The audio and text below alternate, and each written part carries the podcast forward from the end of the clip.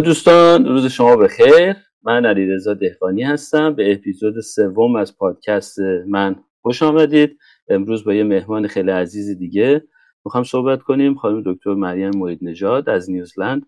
مهمان ما هستند. به دلیل در واقع تایم زون زمانی متفاوتی که داریم امروز به جای بعد از ظهر ساعت هفت که همیشه خدمتتون هستیم امروز ساعت یک و نیم بعد از ظهر به وقت ایران خدمتتونیم. امروز 8 جولای 17 تیر سال 1401 در خدمت شما هستیم و خانم مرید نجات خانم مرید نجات خدمتتونیم. بفهمید خیلی ممنون آقای دکتر. خیلی خوشحالم سلام به همه می‌کنم همه اونایی که الان هستن و اونایی که بعدا این ویدیو رو می‌بینن و خیلی خوشحال و مفتخرم که امروز اینجا هستم. بتونم یکم باتون صحبت کنم و از تجربیاتم باتون درش به اشتراک بذارم. آقای دکتر فقط شما صحبت که می‌کردین کم صداتون قطع و وصل میشه. حالا می‌خواستم ببینم که مشکل الان صدام بهتر هست؟ یکم لرزش داره صداتون. حالا نمی‌دونم خب. مشکل من ممکنه مشکل از مایکروفونم باشه. یه کوچولو بخوام نگاش کنم. ببینید که صدام الان بهتر میشه اگه تغییر بدم. الان آیا صدام بهتره؟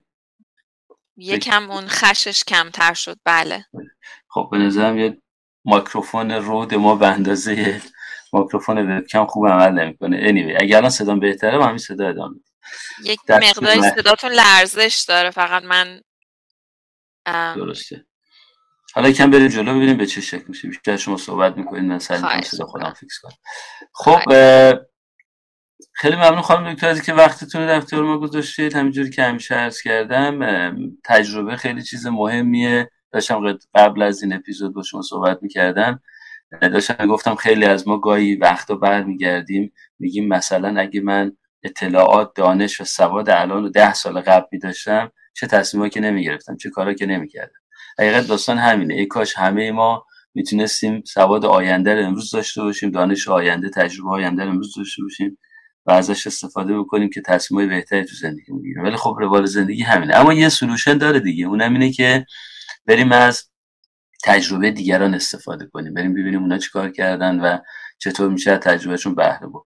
این پادکست هدف اصلیش همینه. هدف من این هست که برم سراغ آدمایی که واقعا راه رو رفتن تجربه کردن سختی راه رو چشیدن و تجربه به دست آوردن. تجربه که براش گاهی هزینه‌های خیلی زیادی هم پرداخت شد خانم دکتر من می‌دونم که شما هم مسیری که رفتید خود منم خارج کشور زندگی می‌کنم. می‌دونم که ادب شدن با این مسیر ساده نیست. می‌دونم تجربیات زیادی رو کسب کردید دانش زیادی دارید و امیدوارم امروز بتونیم با هم در خلال این گفتگو بازشون کنیم برای بچه ها یه کمی کوچولو خودتون رو معرفی کنید. چیکار می‌کنید؟ کجا هستید؟ تا من شروع کنم به پرسن سوال مریم مورید نژاد هستم. تقریبا چهل سال و پنج شیش ماه همه متولد تهران هستم ولی چهارده سال اول زندگیم رو اهواز زندگی کردم و خانوادم هم خوزستانی هستن و بعد به خاطر کار پدر و مادر و اومدیم بیشتر پدر و دیگه موت کردیم تهران و در واقع نصف دیگه زندگیمو تو ایران تهران بودم از زمان دبیرستان. و بعدش هم که لیسانس مهندسی آب خوندم دانشگاه صنعتی اصفهان و فوق لیسانس هم در ادامه همون دانشگاه تهران خوندم. و چون پدرم هم هم رشته خودم هستن یه چند سالی در واقع توی شرکتی که ایشون داشتن کار کردم و بعد تصمیم به مهاجرت گرفتیم من و همسرم. و دیگه اون زمان شرط جوری بود که ما نیوزیلند رو انتخاب کردیم. مثل خیلی از ایرانیا مهاجرتمون از طریق دانشجویی بود و جفتمون اومدیم و دکترا خوندیم. و منم دکترامو توی دانشگاه آکلند توی نیوزیلند تو شهر آکلند خوندم و حالا موضوع پایانامم هم در زمینه آبهای زیرزمینی و در واقع characterization surface water groundwater interaction بود که اون زمان خیلی خوششانس بودم که تونستم با یه گروه تحقیقاتی خیلی خوب ازشون fund بگیرم و پروژه دکترامو توی شرایط خیلی خوب مالی و کاری و محیط خیلی خوبی با آدمایی که خیلی متخصص بودن و خیلی امکانات داشتن دکترامو انجام بدم. البته گرفتن این fund کار آسونی هم نبود. خیلی apply کردم برای جای مختلف نه شنیدم بالا و پایین. ولی خب مثل خیلی کارهای دیگه بهترین چیز در بهترین تایم برام پیش اومد و تونستم با این گروه تحقیقاتی کار کنم و دکترامو پایان برسونم بعد از اونم که توی دانشگاه مشغول به کار شدم. همزمانم تقریبا همزمان دخترم به دنیا اومد. و دیگه مشغول کار و زندگی واقعا دو سال اولش خیلی فرصتی نبود که بخوام کار جانبی دیگه ای داشته باشم و فقط روی کار اصلیم و در واقع حالا نقشم به عنوان مادر تمرکز کردم تا اینکه یکی دو سال اخیرم دو سال اخیر وارد فضای سوشال میدیا شدم و خب اونم خیلی موضوع خیلی جالبیه برام و خیلی بهش علاقه مندم حالا اگه باز سوالی دارین می‌تونم در قالب اون سالها جواب بدم. بله خیلی مقدمه و معرفی خوب و مفید و مختصری. من از همینجا شروع کنم. شما در دانشگاه کار می‌کنید عضو هیئت علمی هستید. من سوالم می‌خوام از اینجا شروع کنم که چه کار در صنعت؟ شما قبلا چه کار در دانشگاه؟ شما قبلا صنعت هم همونجور که میفرمایید تهران تو ایران تجربه داشتید. چی شد که توی نیوزلند تصمیم گرفتید برید صنعت؟ توی دانشگاه ببخشید چرا صنعت نرفتید؟ برای شما مهندسید دیگه. مهندس ها معمولا همیشه این سوال براشون مطرح است که صنعت احتمالا گزینه بهتری. راستش وقتی که من دکترامو گرفتم واقعا برای من صنعت همیشه اون حس خشک بودن رو داشته راستش رو بگم. یعنی حسی که من از محیط آموزشی می‌گیرم خیلی برای من فول فیلینگ تره. یعنی کاملا منو از نظر روحی ته انجام تحقیقات و ارتباط با دانشجوها و تدریس و دیولوب کردن کورس های جدید برای من خیلی هیجان انگیز و جالبه و حداقل تجربه که قبلا داشتم از کار صنعت این حس رو محیط مهندسی برای من ایجاد نمی‌کنه. یعنی من خیلی وقتا محیط های مهندسی رو محیط های می‌بینم که خیلی آدما باید تسکا رو ایندیویدوال انجام بدن. خیلی deadline driven ه و خیلی خیلی کار جالبی اگه کسی دوست داشته باشه. ولی من از نظر روحی برای من ارتباط با آدما چون بخش بزرگی از personality من connection یه که با آدما ایجاد می‌کنم. و دانشگاه برای من یه محیط کاملا ایدئاله چون که واقعا احساس می‌کنم که می‌تونم impact روی life student هم داشته باشم و اون حس رضایت از رفتن توی کلاس تدریس کردن دیدن اون نشونه های یادگیری تو چشماشون و share کردن تجربیاتم باشون. یه حسیه که من واقعا اولین بار توی محیط دانشگاه تجربه کردم و شایدم همین رضایتی که این کار بر من به وجود آورد باعث شد که من هیچ وقت به کار صنعت فکر نکنم در صورتی که خب من الان می‌دونم که صنعت حالا حداقل civil engineering تو نیوزیلند الان خیلی shortage نیرو هست و salary خیلی می‌تونه بر من بالاتر باشه اگه من این move رو انجام بدم. ولی راستش از این میترسم که نکنه این خب به حال این من نمی‌تونم اون کار رو به عنوان یه ترای انجام بدم. یعنی فقط مثلا بگم که حالا من خارج چون شغلای دانشگاهی جوری نیست که آدم خیلی راحت بتونه دوباره به دستشون بیاره و من واقعا حس خوبی دارم توی کاری که دارم انجام میدم.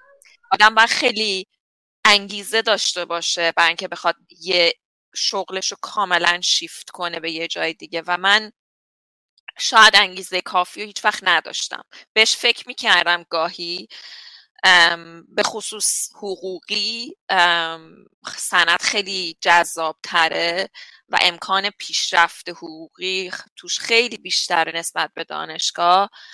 ولی وقتی آدم خوشحال یه جایی دیگه دلیلی نداره که بخواد می‌دونین همچین مووی رو انجام بده. برای من اون حس رضایت و خوشحالی که خودم از این کار دارم شاید از اون انگیزه های مالی که می‌تونه کار تو صنعت برام بیاره عمیقتر و بیشتره. شاید این این دلیلیه که من دانشگاه رو انتخاب کردم. بله به حال این مسئله نسبی بودن مسائل هم هست دیگه. شاید تو تفکر فرهنگی ما همیشه مسائل مطلقه. من خاطرم هست اوایلی که اومده بودم ایرلند داشتیم یه روز نگام نهار بحث می‌کردیم با دوستان ایرلندی. صحبت از بهترین کشور دنیا کردیم. بعد اونا پرسیدن خب بهترین کشور دنیا کجاست؟ خب از یه ایرانی بپرسی بهترین کشور دنیا کجاست؟ خیلی احتمال زیاده که بگه آمریکا.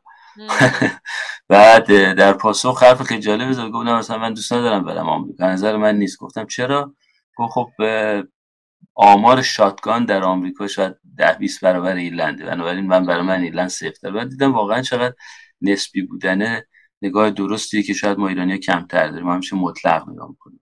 پول یکی از پارامترات درست میگی در صنعت درآمدها حتما بالاتر هست و همین نسبت تنش هم بالاتر هست و همین نسبت شاید استیبیلیتی پایین تره و ولی سوال شما آیا اینا رو دارن بحث می‌کنن برای که خصوصا برای کسانی که سال آخر پی هستن می‌خوان تصمیم بگیرن برای کریرشون؟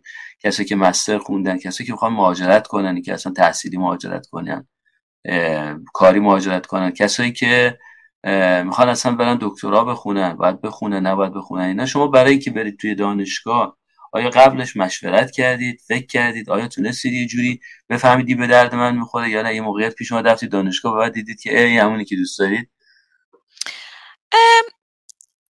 واقعا گزینه دوم بود. یعنی رفتم و دیدم این همونیه که دوست دارم. ولی شاید اگه فکر کنم اگه الان بخوام به قول معرف برگردم و فکر کنم نسبت به تجربیاتی که قبلا داشتم من همیشه حالا به عنوان یه دانش آموز و دانشجو همیشه توی درس دادن خیلی خوب یعنی چیزی رو که خودم بفهمم و خیلی خوب می‌تونم به بقیه توضیح بدم.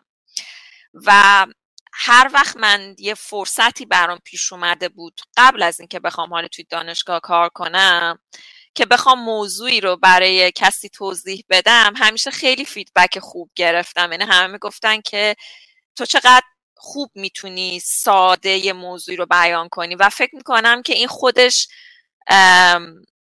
و این و این حس خیلی توی کار دانشگاه بهم, کمک می‌کنه. یعنی من اگه چیزی رو ندونم که یعنی من موقع زمانی می‌تونم کاری رو انجام بدم که خودم صد درصد متوجه شده باشم. ولی اگه متوجهش بشم خیلی راحت و به زبون ساده می‌تونم منتقلش کنم به بقیه.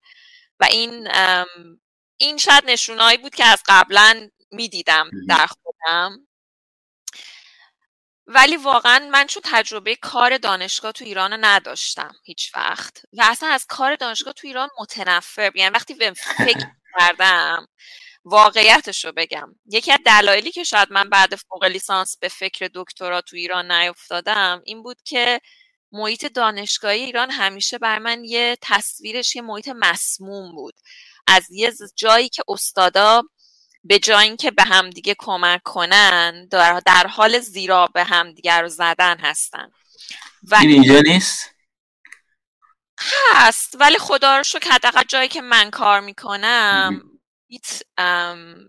بیشتر ساپورتیو تا بخواد. همیشه آدمای یکم متفاوت هستن که ممکنه فضا رو منفی کنن که حالا اونم آدم یاد می‌گیره که با اون آدما چطوری برخورد کنه. ولی ایران خیلی کمتر این چیزی که حالا ما میگیم کلابوریشن حداقل تو اون زمان شاید الان نگاه ها متفاوت تر باشه. ولی تو زمانی که من دانشجو بودم بیشتر از دعوای اساتید با هم دیگه میشنیدیم تا تا روابط خوبشون. و همینطور که من توی مواجهه با خیلی از اساتید دانشگاه حس کردم که آدم های از لحاظ شخصیتی ببخشید توهینی به هیچ کس نمی‌خوام بکنم و خیلی من تو مسیرم با آدمهایم بودم که و اساتیدی داشتم که قدانشون هستم.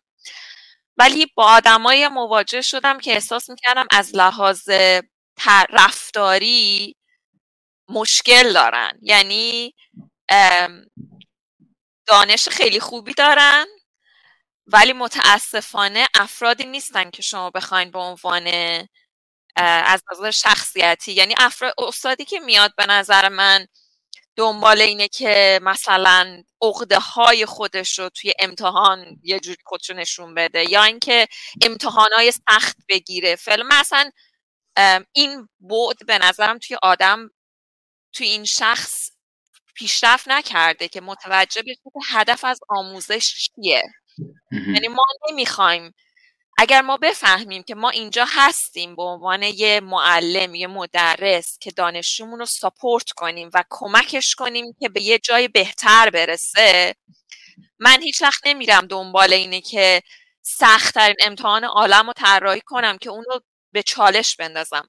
سعی می‌کنم یه امتحانی باشه که استانداردهای امتحان خوب رو داشته باشه ولی در مسیری باشه که اون دانشجو هم بتونه از دانش که تو کلاس یاد گرفته استفاده بکنه و در نهایت هم اگر تلاش کرده بتونه احساس موفقیت بکنه.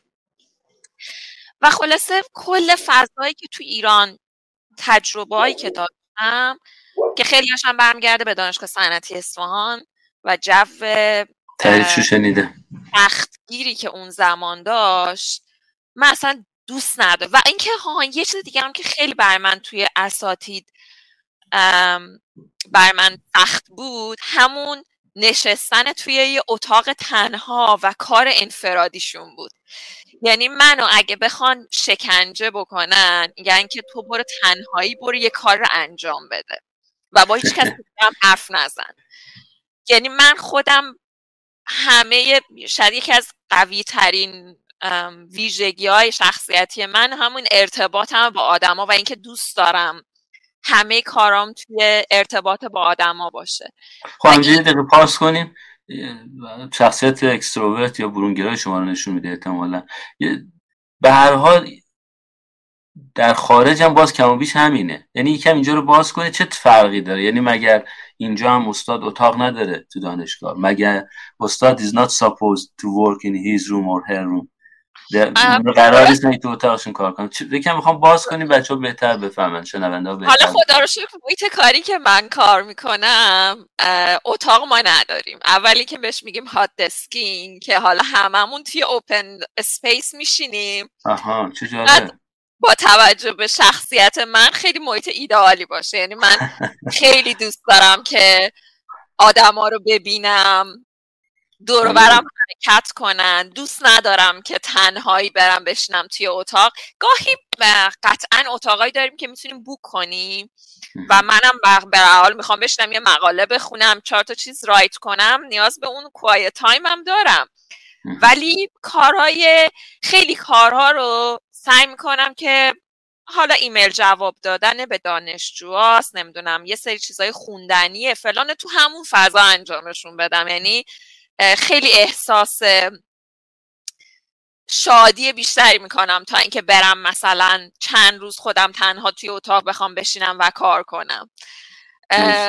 حالا شاید این این این قسمت محیط کاری که من الان توش هستم برای من از لحاظ شخصیتی خیلی ایدئاله. و خلاصه خلاصه تمام این که استادای آدمایی هستن که فقط دارن می‌خونن و خیلی هاشون هم خوب درس نمیدن ولی محققای خوبیان منو خیلی برای من خیلی جذاب نبود که بخوام وارد محیط دانشگاهی بشم. تا اینکه اومدم PhD خوندم و option ایی که داشتم واقعا بعد از PhD خب میشه توی کشوری مثل نیوزیلند شما با PhD هم می‌تونین وارد کارهای غیر دانشگاهی بشین و بازم مؤسسای R&D باشین بخش R&D باشین. یه سری research institute ها هست که من خودم PhD رو با یکیشون انجام دادم.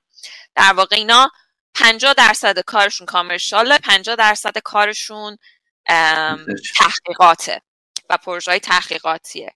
اونا من فکر کنم جای ایدئالی برای کار کردن. چون شما هم اون ارتباط با صنعت رو دارین هم توی تحقیقات update میمونین و همین که بودجه دارن. یعنی معمولا research fund های بزرگ می نویسن پروژه می‌گیرن و شما در قالب اون حالا می‌تونید تجهیزات بخرین که خیلی وقتا این موضوع در واقع ما میایم ارتباط برقرار می‌کنیم توی دانشگاه با همچین research institute اتی که بتونیم تحقیقاتمون انجام بدیم. وگرنه همه دانشگاه امکان امکانات لازم رو داشته باشن. بله, بله. بدون پول به جای. خیلی خوب جالبه. بسیار خوب. یه کمی پس به اینجا رسیدیم که شما فکر کردید دانشگاه اینجا تجربه کردید محیط جذاب تری یکم کار در دانشگاه رو تعریف می‌کنید. شما هم سنت بودید در سنت خارج از ایران رو کمتر تجربه کردید ولی حداقل دانشگاه رو خارج از ایران بیشتر تجربه کردید. کار در دانشگاه رو تعریف می‌کنید یعنی چی؟ این چه مسئولیت هایی دارید؟ چه کار باید بکنید؟ من چون که پروگرام در واقع لیدر خودمون هستم توی گروهمون توی گروه عمران تمام کارهایی که student های ما برای ثبت نامشون تغییر دروسشون planning کل study شون توی این program هایی که ما ارائه می‌کنیم که بیشتر دانشگاه که من کار می‌کنم دانشگاه polytechnic هست و این دانشگاه polytechnic دنبال qualification های در واقع ارائه میدن که student ها بتونن توی فرصت توی زمان کوتاه برای کار در industry آماده بشن. یعنی ما program مون که خیلی popular هستن و مورد استقبال خود نیوزلندیا و غیر نیوزلندیا program های دو ساله diploma مون هستن و Bachelor of Engineering Technology که اینا سه سالن. به اضافه program هم داریم که بهشون میگیم graduate diploma و اینا برای یک سالن برای آدمایی که مثلا شما عمران خوندین گرایش رو دین بیشتر درسای در واقع راه, راه و اینا خوندین. حالا می‌خوایم بیاین اریاتون رو یکم بیاین سمت آب فرزن بیاین یک سال اون درسای مخصوص آب و یه چند تا درس رو میگذرنین و اینطوری وقتی می‌خوایم وارد اینداستری بشین بیشتر آماده. خالص پروگرام که ما داریم من مسئول در واقع مدیریت کردن این پروگرام ها هستم و ارتباطم با استودنت ها و این خودش خب خیلی جاییه که من علاقه دارم و می‌تونم از توانمندیام استفاده کنم. یعنی خیلی وقتا حالا بجز انتخاب درس استودنت ها با اساتیدشون دچار مشکل میشن با همکلاسیاشون یه سری مشکلات به وجود میاد. یعنی من کسی هستم که اینا به من مراجعه می‌کنم و می‌تونن همه جور مشکلات این شکلی هم که دارم بتونم حل کنم.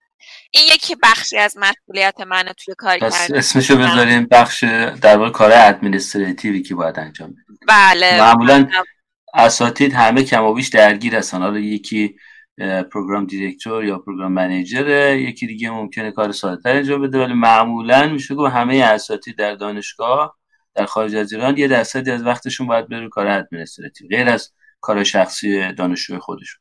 بله این در واقع خب. توی در واقع توی قراردادی که من دارم برای این یه مقدار allocation time می‌گیرم و بر اساس اون خب باید همه اینجور کارهای student ها و student های ما داریم که شما مثلا درس خوندین توی کشور دیگه مثل ایران بعد apply می‌کنین برای program های ما. من بعد مثلا برم assessment document ها و درسایی که شما قبلا گذروندین رو انجام بدم و مثلا بگم حالا یه سری credit می‌تونم به شما ارائه بدم. یه کار این شکلی همش مسئولیتش با من البته توی همکاری با همکارام چون من نمی‌تونم همه درس رو نظر بدم ولی منیج کردن همه اینا با منه.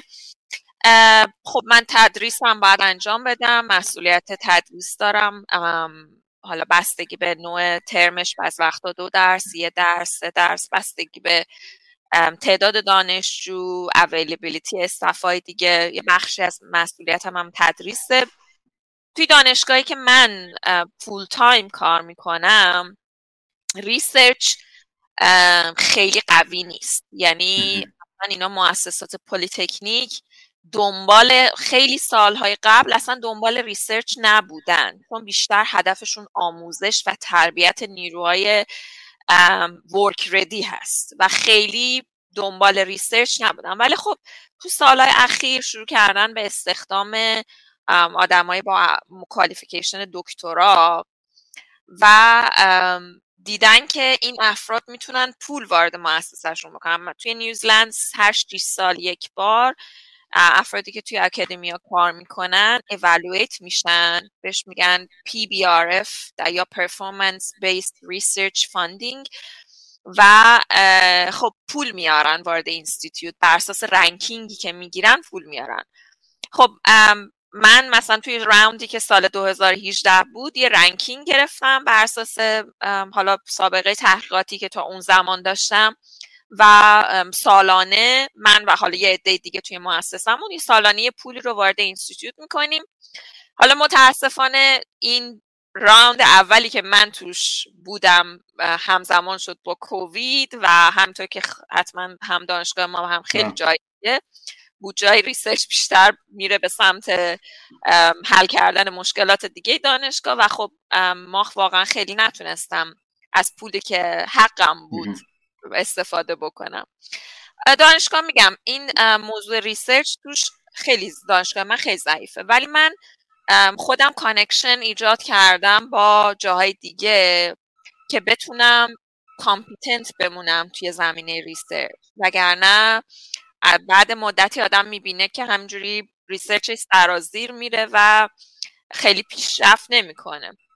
و حالا توی این فعالیت هایی که داشتم پارسال با یه دانشگاه دیگه باز دانشگاه وایکتو هست که از دانشگاه اصلی نیوزلند در واقع director بخش engineering education research unit شون شدم به همراه یکی دیگه از اساتید همون دانشگاه و ما داریم یه research unit رو establish کردیم. این unit سالها قبل توسط دو تا پروفسور یونیت establish شده بود ولی به خاطر اینکه اینا خیلی سنشون بالا رفته بود و مسئولیتشون زیاد بود خیلی فعال نبود.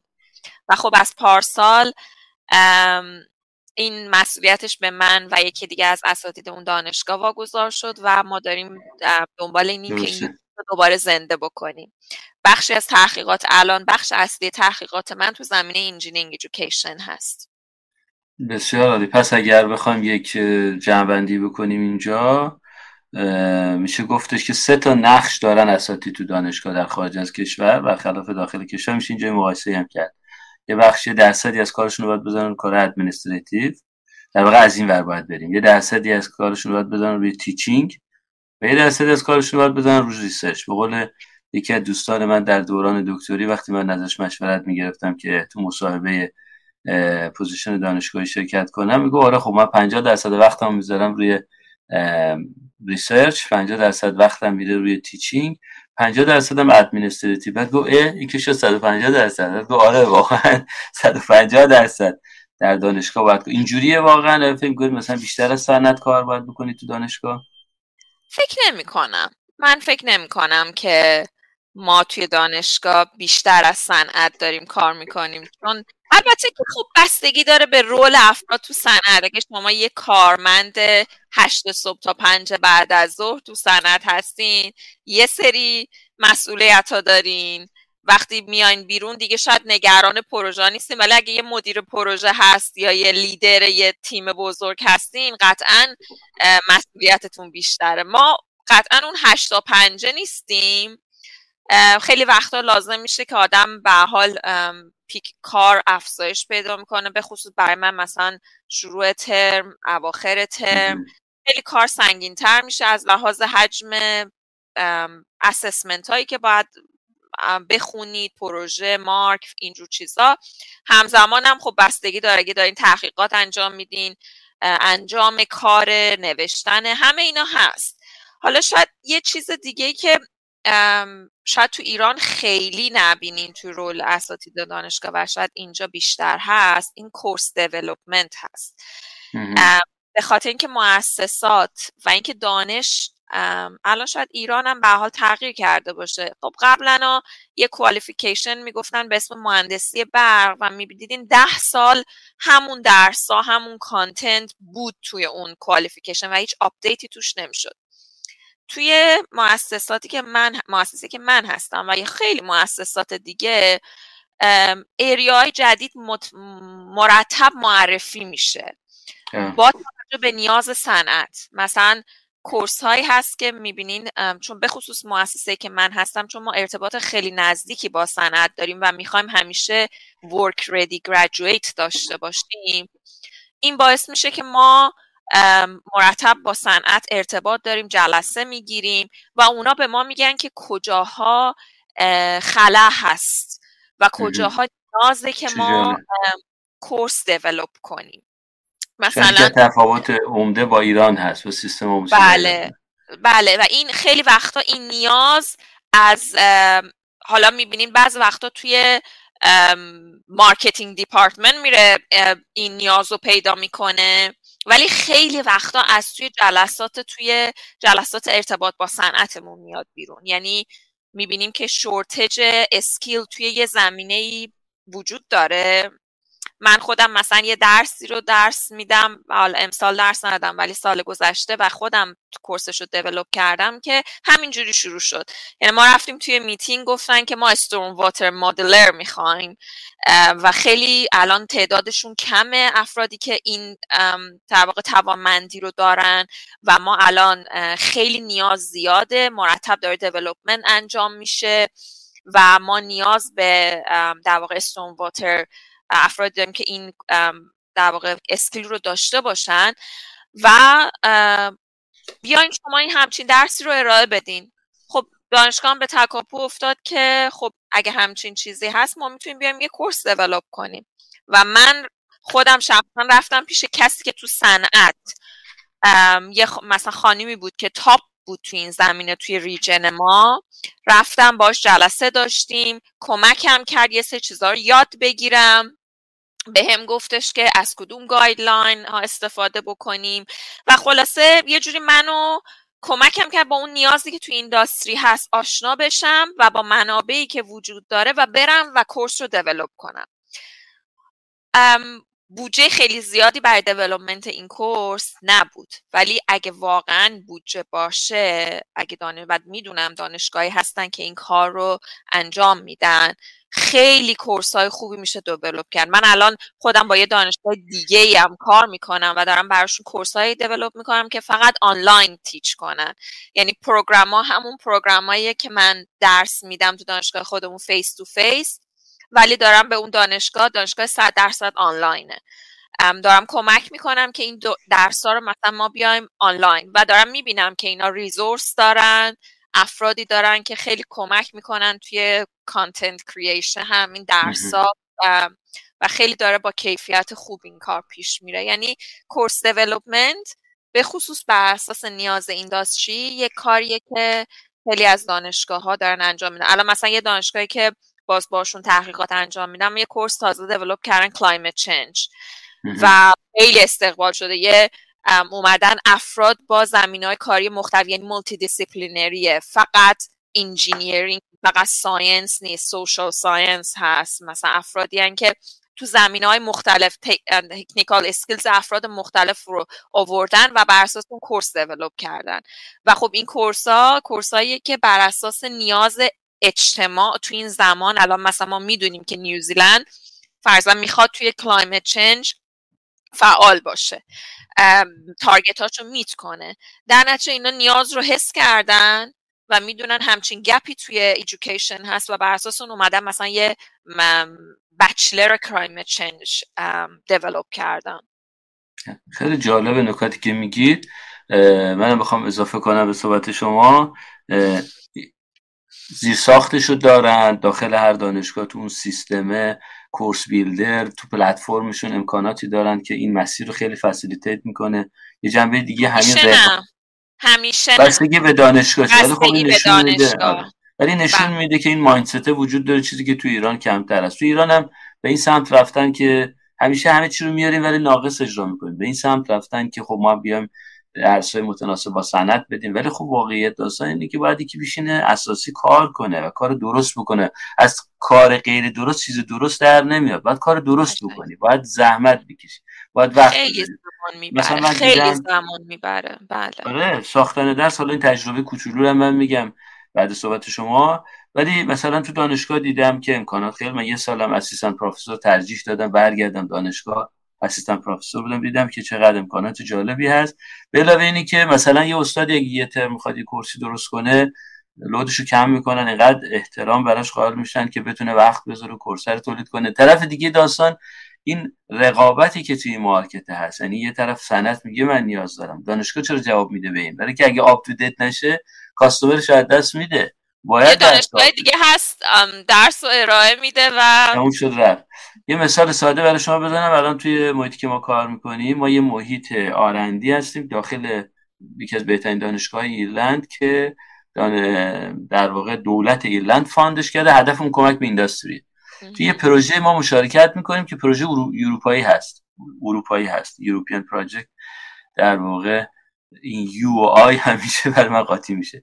دانشگاه یه پروژه اروپایی هست پروژه هدفش یه master در زمینه AI دارن design می‌کنن که human centered هست در واقع.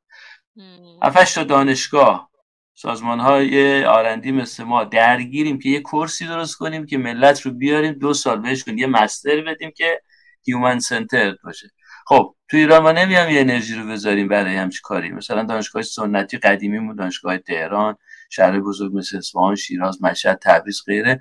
اینا نمی‌کنن این کارا رو. نمیان میشینن یه رشته انجام بدن چون که هیچ رقابتی که وجود نداره. تقاضا زیاده. یعنی همه برعکس. ما الان توی نیوزیلند یه حالا شاید این تجربه جالبی هم هست که شاید متفاوته. من در مورد assessment صحبت کردم و اینکه مثلا اساتید ما بعض وقتا تو دانشگاه صنعتی اصفهان مثلا می‌دیدیم که استاد ریاضی مثلا خیلی افتخارش اینه که کلاسش مثلا سی درصد پس شدن هفتاد بله. درصد اگه من همچین اتفاقی توی کلاسم اینجا بیفته باید یه report مفصل بنویسم توضیح بدم که چه مشکلاتی من عنوان استاد و دانشجوهام. مثلا اگه دانشجو داشته چه مشکلاتی بوده یا اگزم چه مشکلی داشته که همچین اتفاقی افتاده.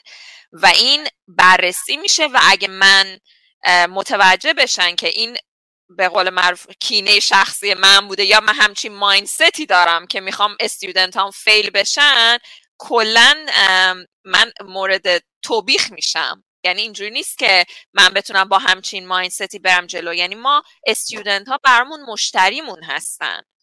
ما باید با مشتریمون که استودنت هستن و برای این ایژوکیشن پول میدن درست برخورد کنیم و و, و همین مشتری مداری که شما توی شاپ میرین مغازه و باید با شما کاستومر سرویسی که به شما ارائه میدن ما هم باید همین کار رو با دانشجوامون انجام بدیم. در صورتی که. تو ایران کاملا برعکسه. یعنی من دانشجو همیشه ملتمسانه میرم سمت استاد. من یادمه که تو دانشگاه صنعتی اصفهان یکی از اساتید نمره یکی از دوستانو اشتباه وارد کرد.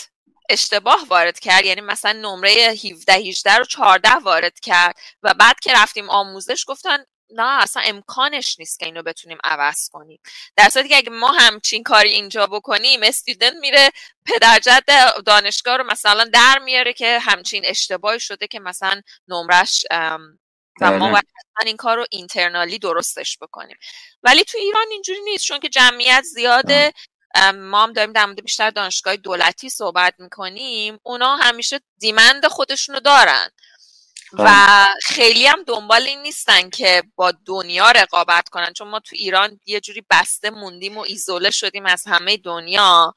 وقتی هم که نخواین با جایی رقابت کنین و جمعیت زیادی هم بخوان وارد بشن از وارد کانال دانشگاه بشن مسلما اون حالت competition به وجود نمیاد. در صورتی که اینجا اگه دانش اگه دانشجو من کارمو خوب انجام ندم یا دانشگاهی که من هستم کارشو خوب انجام نده میره یه دانشگاه یه شهر دیگه میره یه دانشگاه دیگه. آنلاین اصلا میره qualification می‌گیره. انقدر الان opportunity زیاده که دانشگاه واقعا برای موندن تو این market باید خیلی up to date باشن و تلاش بکنن. بله. بله. همینطور که میگید خیلی نکات جذاب و جالبیه. من مثال براتون بزنم. مثلا من دیده بودم یکی از اساتیدی که یه درسی رو من به صورت associate faculty درس می‌دادم و درس میدم هنوز توی دانشگاه میشه استاد پاره وقت. در واقع. بعد استادی که باش کار می‌کردم درس رو چند تا استاد درس می‌دادن.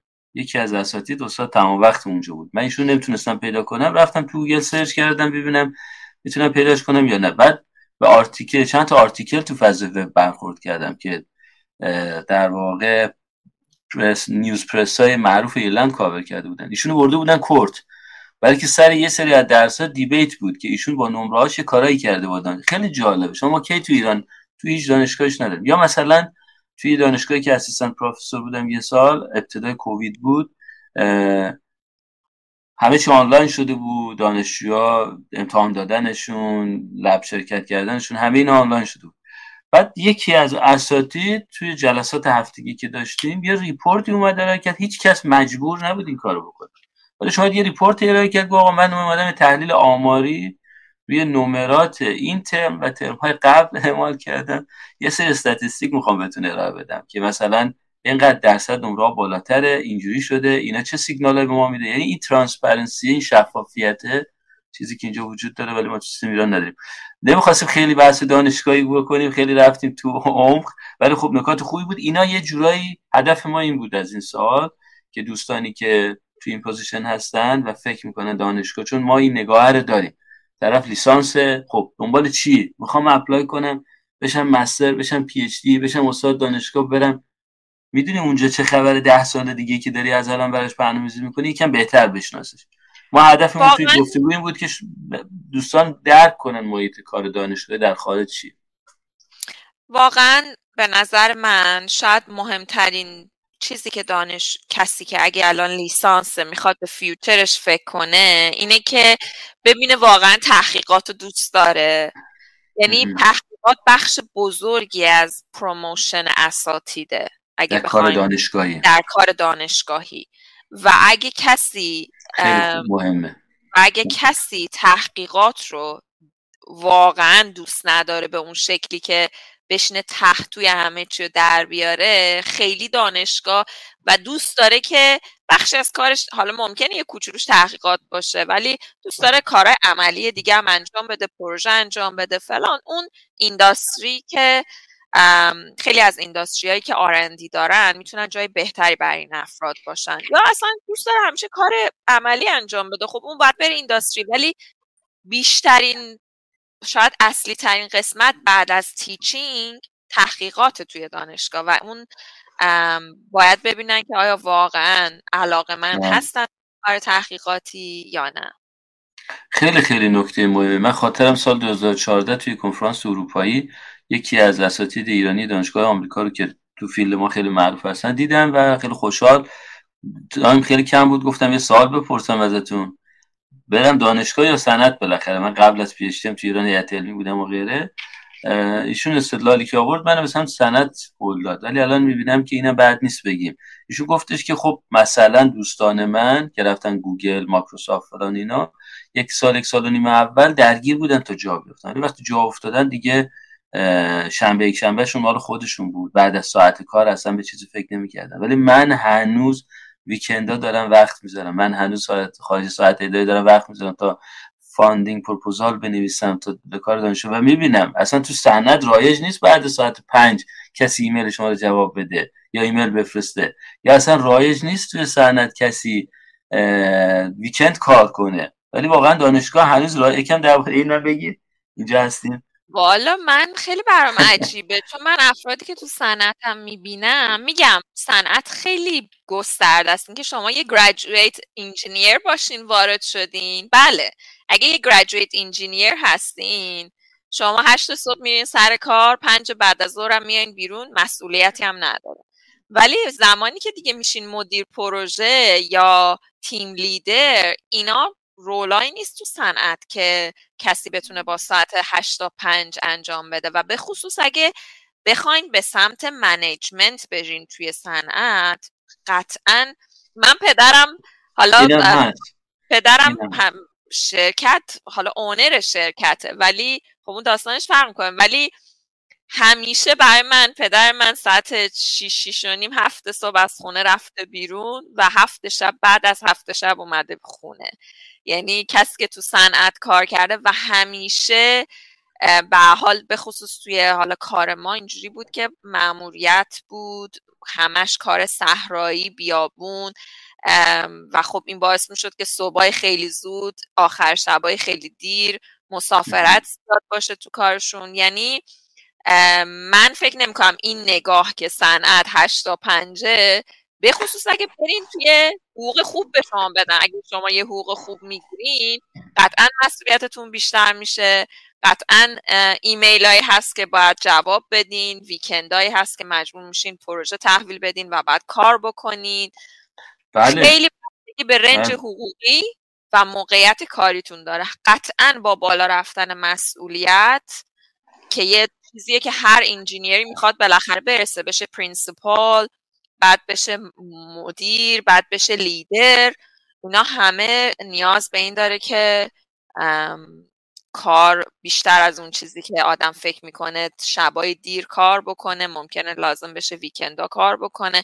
من فکر من احساس می‌کنم که اگه بخوایم مقایسه ای بگیم توی scale حقوقی حالا scale حقوقی نمیشه با هم مقایسه کرد صنعت و دانشگاه چون ته دانشگاه یه جاییه که شاید mid صنعته و خیلی خیلی بالاتر از اونم opportunity ش هست. ولی من فکر کنم کار دانشگاه نسبت به صنعتی که کسی که مدیر team leader ایناست سبکتر باشه.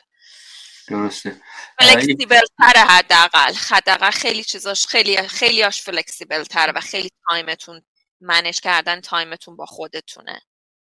درسته. خیلی یه مقوله که میشه ساعتها دربارش حرف زد.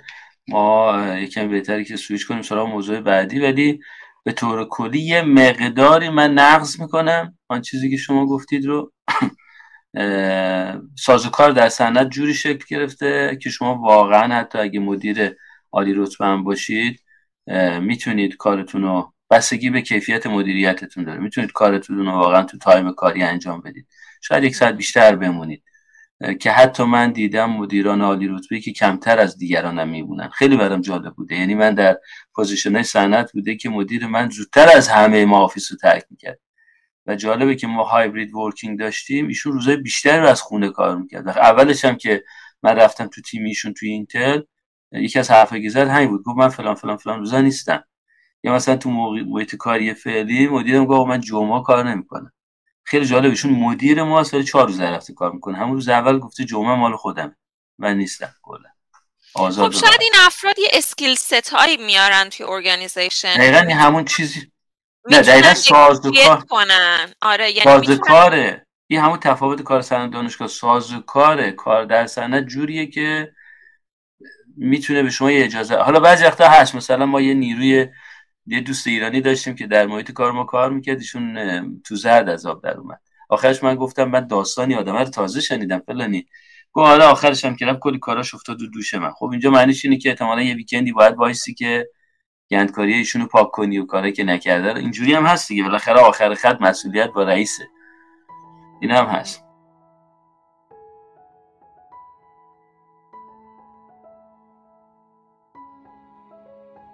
گفتگوی ویدیویی این اپیزود رو می‌تونید در کانال یوتیوب آدم های معمولی ببینید و خوشحال میشیم نظرتون رو درباره پادکست و این اپیزود در بخش کامنت با ما در میون بذارید.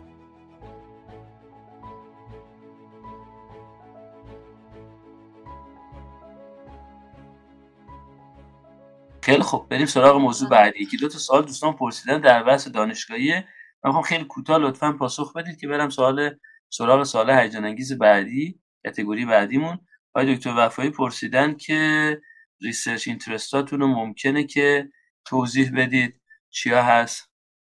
ای کوتاه بفهمید research interest من شاید بتونم دو طبقه بکنم. یعنی دو تا دسته کاملا جداگونه. من خب خودم در واقع مهندسی آب خوندم و بعد دکترامو تو زمینه آبای زیرزمینی انجام دادم. موضوعی که الان خیلی بهشون علاقه من هستم موضوعات environment و مسائل آب و ارتباطشون با climate change هست و تو اون زمینه خیلی علاقه دارم و یه کارایی رو شروع کردم دارم انجام میدم. و یه سری کارهای دیگه هم که انجام میدم تو زمینه engineering education هست. یعنی ما چطوری کیفیت teaching و course هایی که توی دانشگاه داریم ارائه میدیم رو بالا ببریم که بتونیم حالا می‌تونه تو زمینه های مختلف باشه ولی مثلا یکیشونه که graduate هایی داشته باشیم که work ready باشن.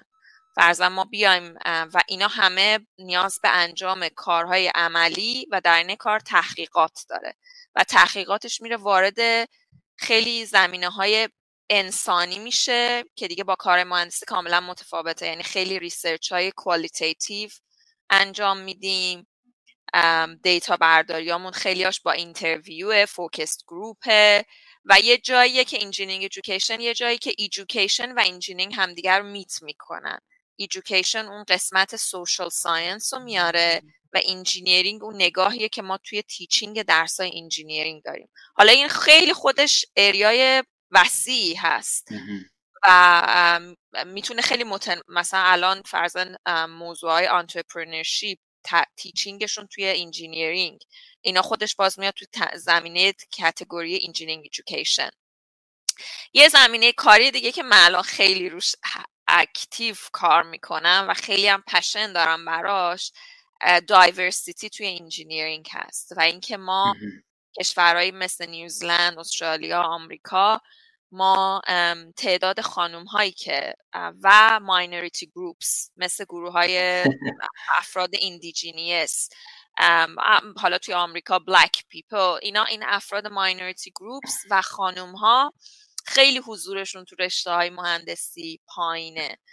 و من برام خیلی عجیب بود که این چه اتفاقی داره میفته توی کشوری مثل نیوزیلند که خیلی چیزا برابری هست. چرا دخترها نمیان و مهندسی بخونن؟ اصلا خیلی خیلی وقتا چرا نمیان و رشته های STEM بخونن؟ science technology اینا تو همه رشته ها تعداد دخترها کم نیست ولی تو خیلی از رشته ها تعدادشون یه چیزی در حدود بگم تو رشته های مهندسی به طور اوریج میگن نیوزلند 14 درصد دخترها هستن. و و من حدود سه سالی هست که یه سری تحقیقاتم رو بردم روی اینه که بفهمیم و, و کار کنیم تو این زمینه که حضور خانم ها و افراد اون minority group توی engineering education افزایش پیدا بکنه. و اینم شاید خیلی با اون چیزی که train شدم براش به عنوان مهندس و اینا متفاوت باشه ولی یه چیزیه که قلبا خیلی دوستش دارم و خیلی برام passionate م تو این زمینه و خب افرادی هم پیدا کردم که باشون تیم شدیم و collaborate می‌کنم و اونا هم همین passion رو دارن و خیلی کارهای خوبی تا الان انجام دادیم و گروه ما توی نیوزیلند خب هیچکس انقدر توی این موضوع و ما یه جوری unique کاری که داریم انجام میدیم تو سطح نیوزیلند و روی نیوزیلندی هم داریم کار می‌کنیم. یعنی داریم روی معلم های نیوزیلندی که اینا خودشون چه تاثیرهای این معلم ها گذاشتن روی انتخاب آره دانش دانشجو روی دانش بچه های دبیرستانی که اینا چه چیزهایی کمکشون می‌کنه یا مانعشون انتخاب رشته. و همینطور روی افرادی رو باشون در واقع روشون کار کردیم که آردی مهندسن. می‌خواستیم ببینیم اینا چه چیزای کمکشون کرده بیان مهندسی بخونن. و در راستای این داریم یه سری ریسورس دیولوب می‌کنیم که کمک کنیم که این موضوعات مهندسی بیشتر شناخته بشه. تو کمک کنیم که افراد بیشتری رو بتونیم از های سکول از دبیرستان جذب کنیم به در واقع رشته های مهندسی و حضور خانوما و افراد minority group ها رو تو engineering افزایش بدیم. درسته بله خیلی ممنون. یه topic خیلی داغی هست دیگه. diversity بله. diversity و اصلا یه حالا من این مثال دیگه براتون بزنم. مثلا ما تو اینتل یه سیستمی داشتیم که شما کسی رو refer می‌کردید که اینتل بره جذبش کنه استخدامش کنه. اگه منجر به استخدام اون شخص می‌شد اینتل به شما هزار یورو پاداش می‌داد. بله برای خانوما این دو برابر بود. اگه شما کسی که معرفی که خانم این به نظر من یک privilege عجیبی برای خانم ایجاد کرد. یعنی توی position دانشگاهی اگر یه خانم apply کنه شانسش بیشتره. اشکالی نداره من با یه happy ام okay ام. ولی می‌خوام بگم می‌خوام point مثبت می‌دونم چی میگین آره. می‌خوام point آره حالا در بیارم. برای دخترای ایرانی برای خانم‌های ایرانی که بدونن آره که opportunity خوبی براشون هست. به خصوص مهندس های ایرانی مثلا برای job ای دانشگاهی که apply می‌کنن خانمایی که مثلا حال دکترا دارن یا فلان اگه تیم دنبال این باشه که مثلا تو اون تیم engineering ی که دارن مثلا mechanical engineer ن همه خب مثلا می‌بینن که یه دونه خانم دارن مثلا 6 تا آقا توی تیمشون حتما اگه که کاندیدای خوب قوی خانم داشته باشن اون رو ارجحیت بهش میدن. چون باعث میشه که به حال تیمشون حضور خانوما توش بیشتر بشه و خب از لحاظ promotion کردن تو statistics شون برن بگن ما مثلا این diversity رو درستش کردیم آدمای بیشتری من حتی دیدم مثلا ما کارآموز دختر داشتیم که این اینقدر تحویلش می‌گرفتن که مثلا یه نیروی استخدامی اشکالی نداره. این خوب هست. ولی خب برام نمی‌خوام وارد بحث بشم. بذارید بحث خیلی خوب یه سال ما توی قسمت های کار می‌کنیم که واقعا دختر نمیاد. یعنی آره، دنبال این نیستیم که به کسی کردیت اضافی بدیم که بیان. فقط ما دنبال پیدا کردن راههایی هستیم که دخترها رو بتونیم بیشتر جذب کنیم. و و خیلی opportunity زیاده. الان کار توی نیوزلند به خصوص برای مهندسی خیلی زیاده و این unique و اینکه ما واقعا میگیم diversity برای اینه که وقتی یه گروهی diverse باشه این نحوه نگاه کردن به موضوعات هم diverse میشه. راه حلایی که پیدا می‌کنن هم متنوع میشه. اگه شما مثلا یه گروه همه آدمای 45 ساله تا 55 ساله مرد سفید پوست باشن خب قطعا mentality شون یه, یه, مدل خاصیه. حالا خب شما اگه بیاین بله اگه بیاین افراد رو با background های مختلف وارد یه تیم بکنین و با حالا gender diversity و ethnicity diversity خب diversity هم چیزهای مختلف رو شامل میشه. فقط زن و مرد که نیست. این خودش باعث میشه که گروه شادابتر بشه گروه پرنشاط‌تر بشه راه حلای بهتر پیدا بکنن. و خب اینا ادوانتجاییه که به نظر ما کسایی که تو زمینه دایورسیتی فعالیم این که گروه های دایورس واقعا می‌تونن گروه های موفق تری باشن. درسته. دقیقا همین که می‌فهمید خوبی محیط های لیبرال و کشورهایی که توی این فضا هستن همینه که همیشه همین ایده ها رو اجازه ظهور میدن اجازه که همدیگه رو پوش کنن میدن یعنی بالاخره الان ایده جذابیه ولی نمی‌ذارن این به سمتی بره که مخرب بشه. تو ایران باشه سریع این ایده میاد و میشه مخرب. از اون ور بوم میفتیم یا از این ور بوم میفتیم یا از اون طرف میفتیم بگذاریم. از این فضا رد آقای امیر محمدی مثال پرسیدن نمی‌دونم چقدر ما به بحثمون نزدیکه و می‌تونیم جوابش بدیم. گفتن میشه در مورد شرایط کار تحقیقاتی تو رشته بیولوژی و ژنتیک به طور کامل تحقیقات درمان سرطان. نه من تخصصشو دارم و فکر کنم نه شما. ولی حتما ایشون می‌تونن از این مسیر دیگه ای search کنن و پیدا کنن. ولی خیلی ممنون سوالی که بله. پرسیدید. خواستم وقتی که ایشون گذاشتن حتما سوالشون مطرح کنیم. بریم سراغ category دوم. من دیدم شما رو اینستاگرامتون درباره apply و سوالایی که همش احتمالا direct زیادی درباره apply دارید. نمی‌خوام خیلی بریم تو detail اینکه خودتون چجوری apply کردید شاید بخواید توی چند جمله بگید. ولی بیشتر می‌خوام روی صحبت بکنید که چند تا پند خوب برای اپلای موفق اگه بخوام بدیم چیه؟ اشتباه مهاجرت تحصیلی چیا می‌تونن باشن از این حتما. خب زبان یه چیزی که حالا دیروزم یه پست گذاشتم که صحبت شده بود که زبان یه چیزیه که باید انجام بشه. یعنی گرفتن آیلز و تافلی که بر اون کشوری که target کردن می‌خوان برن خیلی مهمه. برای اینکه اصلا بتونن پروسه admission رو توی دانشگاه شروع بکنن باید مدرک آیلز داشته باشن. جدای از اون برای اینکه با استاداشون مکاتبه کنن باید بتونن ایمیل بزنن. و الان به خصوص با پیشرفت حالا این online meeting ها و اینا قبلا اینجوری نبود. شما چهار تا ایمیل می‌زدین استاد با همون ایمیله خیلی وقتا پذیرش هم می‌گرفتین. یه پروپوزال می نوشتین الان خیلی وقتا درخواست میشه خیلی وقتا که نه بیشتر کیسا اساتید می‌خوان که دانشجو رو میت کنن و صحبت کنن ببینن که فیت خوبی هست برای گروهشون یا نه. آره. و این موضوع یعنی اینکه از همون اول شما باید بتونید صحبت کنین. باید بتونین research تون رو یه مقداری در موردش بتونین ایده داشته باشین در مورد ایدهاتون صحبت کنین. حالا به جز اون این میتینگ ها بر این هست که ببینن که شما personality تون هم چیه. شما از این آدمای خشکی هستین که نمیشه باش یه coffee خورد یا اینکه آدمی هستین که میشه راحت باش حرف زد میشه get along می‌کنه و easy going اینجور چیزا. و خب همه اینا باعث میشه که زبان خیلی نقشش پررنگ باشه. هم توی apply کردن که اصلا شما باید اون مدرک آیلسو یا TOEFL داشته باشین هم توی نوشتن پروپوزال هم توی به قول معروف پروسه ارتباط با استاد و گرفتن پذیرش از استاد و اینکه حالا اون نهایتا تبدیل میشه به گرفتن بورسیه اگر استادی opportunity شو داشته باشه. بعد خب پذیرش حالا این پروسه این که بعضی بعضی بچه ها بر من ایمیل می‌زنن که مثلا ما به 500 تا استاد ایمیل زدیم.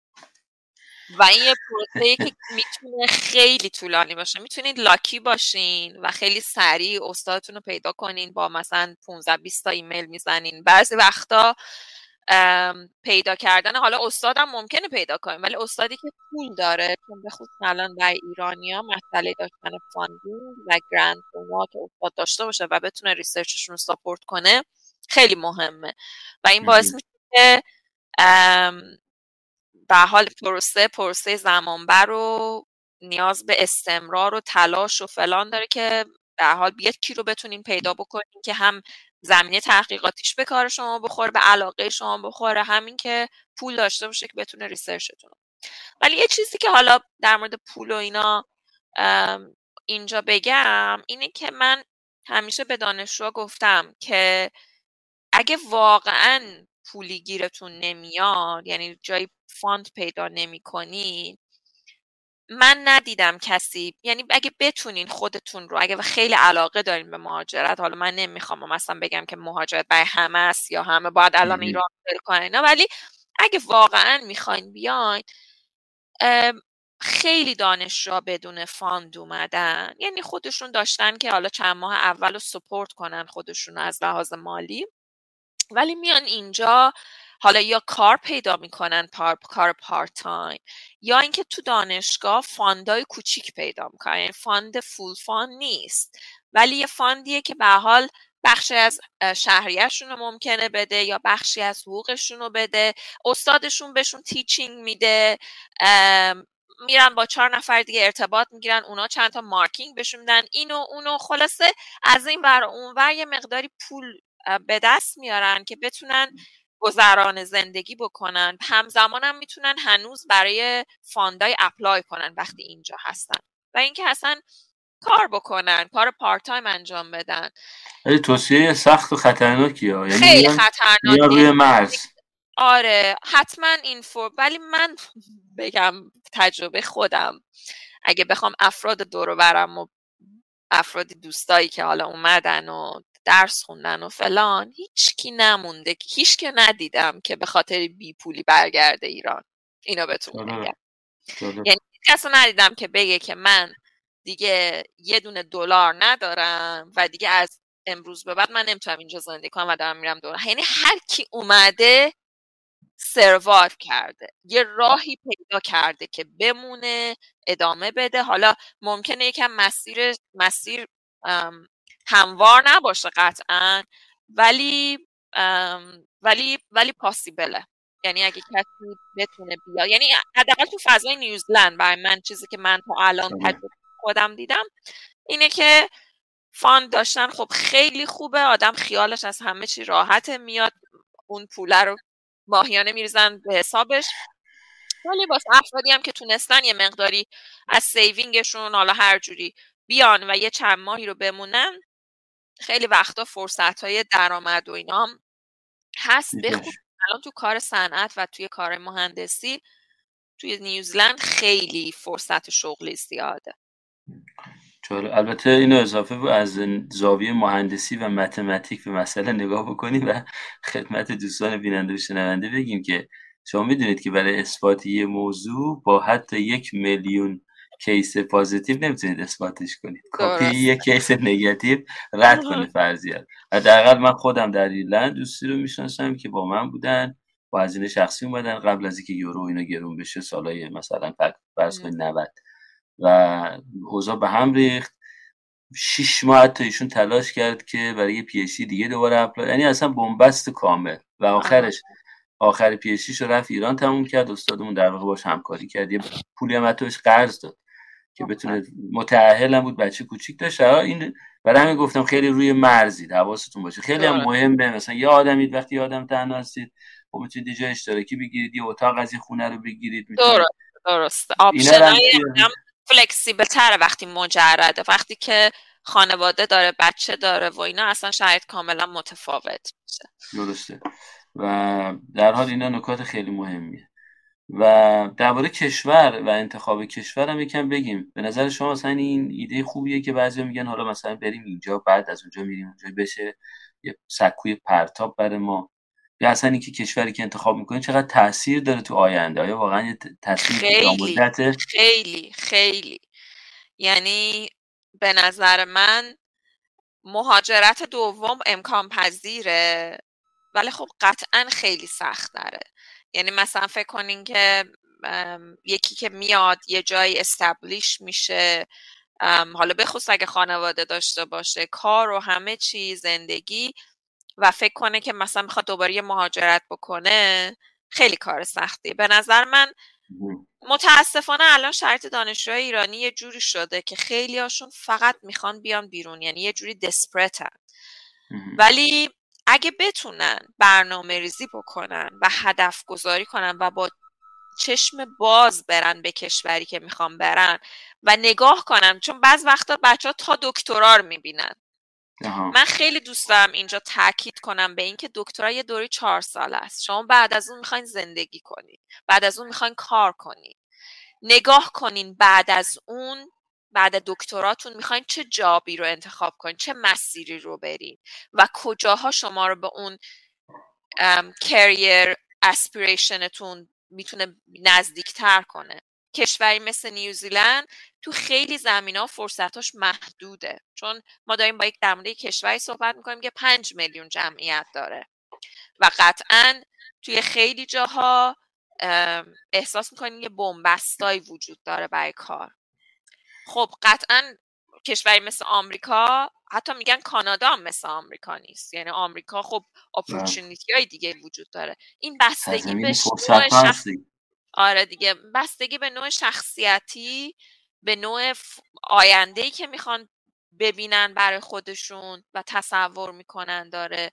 و اینکه واقعا این این مسیر رو با چشم باز یعنی خیلی ها مثلا میان همین دکترا که می‌رسن بعد هم میرن پستاک می‌خونن. از این پستاک به اون پستاک از این پستاک. بعد آخرش که چی؟ شما باید تصمیم بگیری. یا باید برین دانشگاه کار کنی یا باید برین صنعت کار کنی. اینا یه چیزاییه که می‌دونم یکم فکر کردن بهشون سخت زمانی که آدم می‌خواد اپلای کنه برای دکترا ولی کشور خیلی عامل مهمه. یعنی شما اصلا چه شخصیتی دارین؟ کشورم خب کشور اینجوری نیست که مثلا من میگم شما میگین آمریکا هر هر گوشه آمریکا یه به قول معروف شهراش هر کدومشون یه تنوعی دارن و هر کسی می‌تونه بر اساس نوع lifestyle ی که دوست داره و نوع کاری شغلی که داره بره شهر متفاوت و یه شهر آروم زندگی کنه با جمعیت کم یا اینکه شهر بزرگ سنده فلان و اینا. ولی جایی مثل نیوزیلند خیلی کلا شهرهای فانتزی fancy خیلی پیشرفته صنعتی اونجوری اصلا نیست نیوزیلند و چون اینجا از farming بوده اصلی صنعتیشون صنعت اصلیشون farming بوده خیلی طبیع هم یعنی واقعا کسی باید بیاد نیوزیلند که خیلی طبیعت رو دوست داره. فعالیت هایی که بیشتر میشه انجام داد فعالیت هایی که با طبیعت هستن یعنی آره شهرنشینی درسته که توش یه سری شهرهای مقدار شهرام هستن توسعه پیدا کردن ولی واقعیتش اینه که به خاطر مدل کشوری که داره شهر فعالیت های شهری به نسبت کمتر از فعالیت هایی که شما می‌تونین با طبیعت هم داشته باشین. این نکته خیلی مهمیه و خیلی, خیلی از کشور اساسا همینجوریه. مثلا ایرلند هم همین شکله اسکاتلند هم همین شکله. خیلی از کشورها هستن که اینجوری حالا جالبه که مثلا کشوری مثل نیوزلند یا مثل ایرلند یا غیره چجوری با این حرفا دوباره جزو بهترین دنیاست اینا رو این بخش خودشون highlight می‌کنن و هستن. بنابراین خیلی مهمه. خیلی خیلی خیلی نکته مهمی رو گفتی درباره کشور. من یه تیکوی خیلی خوب از این قسمت گفتگو بخوام در بیارم. احتمالا اینه که یه مهاجرت موفق از الزاماتش صبور بودن و مطالعه هست. یعنی باید واقعا اگر می‌خوای بری تو که این همه سال موندی. تو که الان مثلا سی و خورده سالته. اونجا هم جای نفس کشیدن بوده یا نبوده هرچی یکم صبور باش پلان کن برای دو سال آینده. زبان تو برو مرتب تمیز کن. دانش تو بیشتر کن خدا رو شکر نسبت به زمانهایی که ما اومدیم. زمانی که ما اومدیم خب خیلی کمتر بود. مثلا 2011 اومدم بیرون از ایران.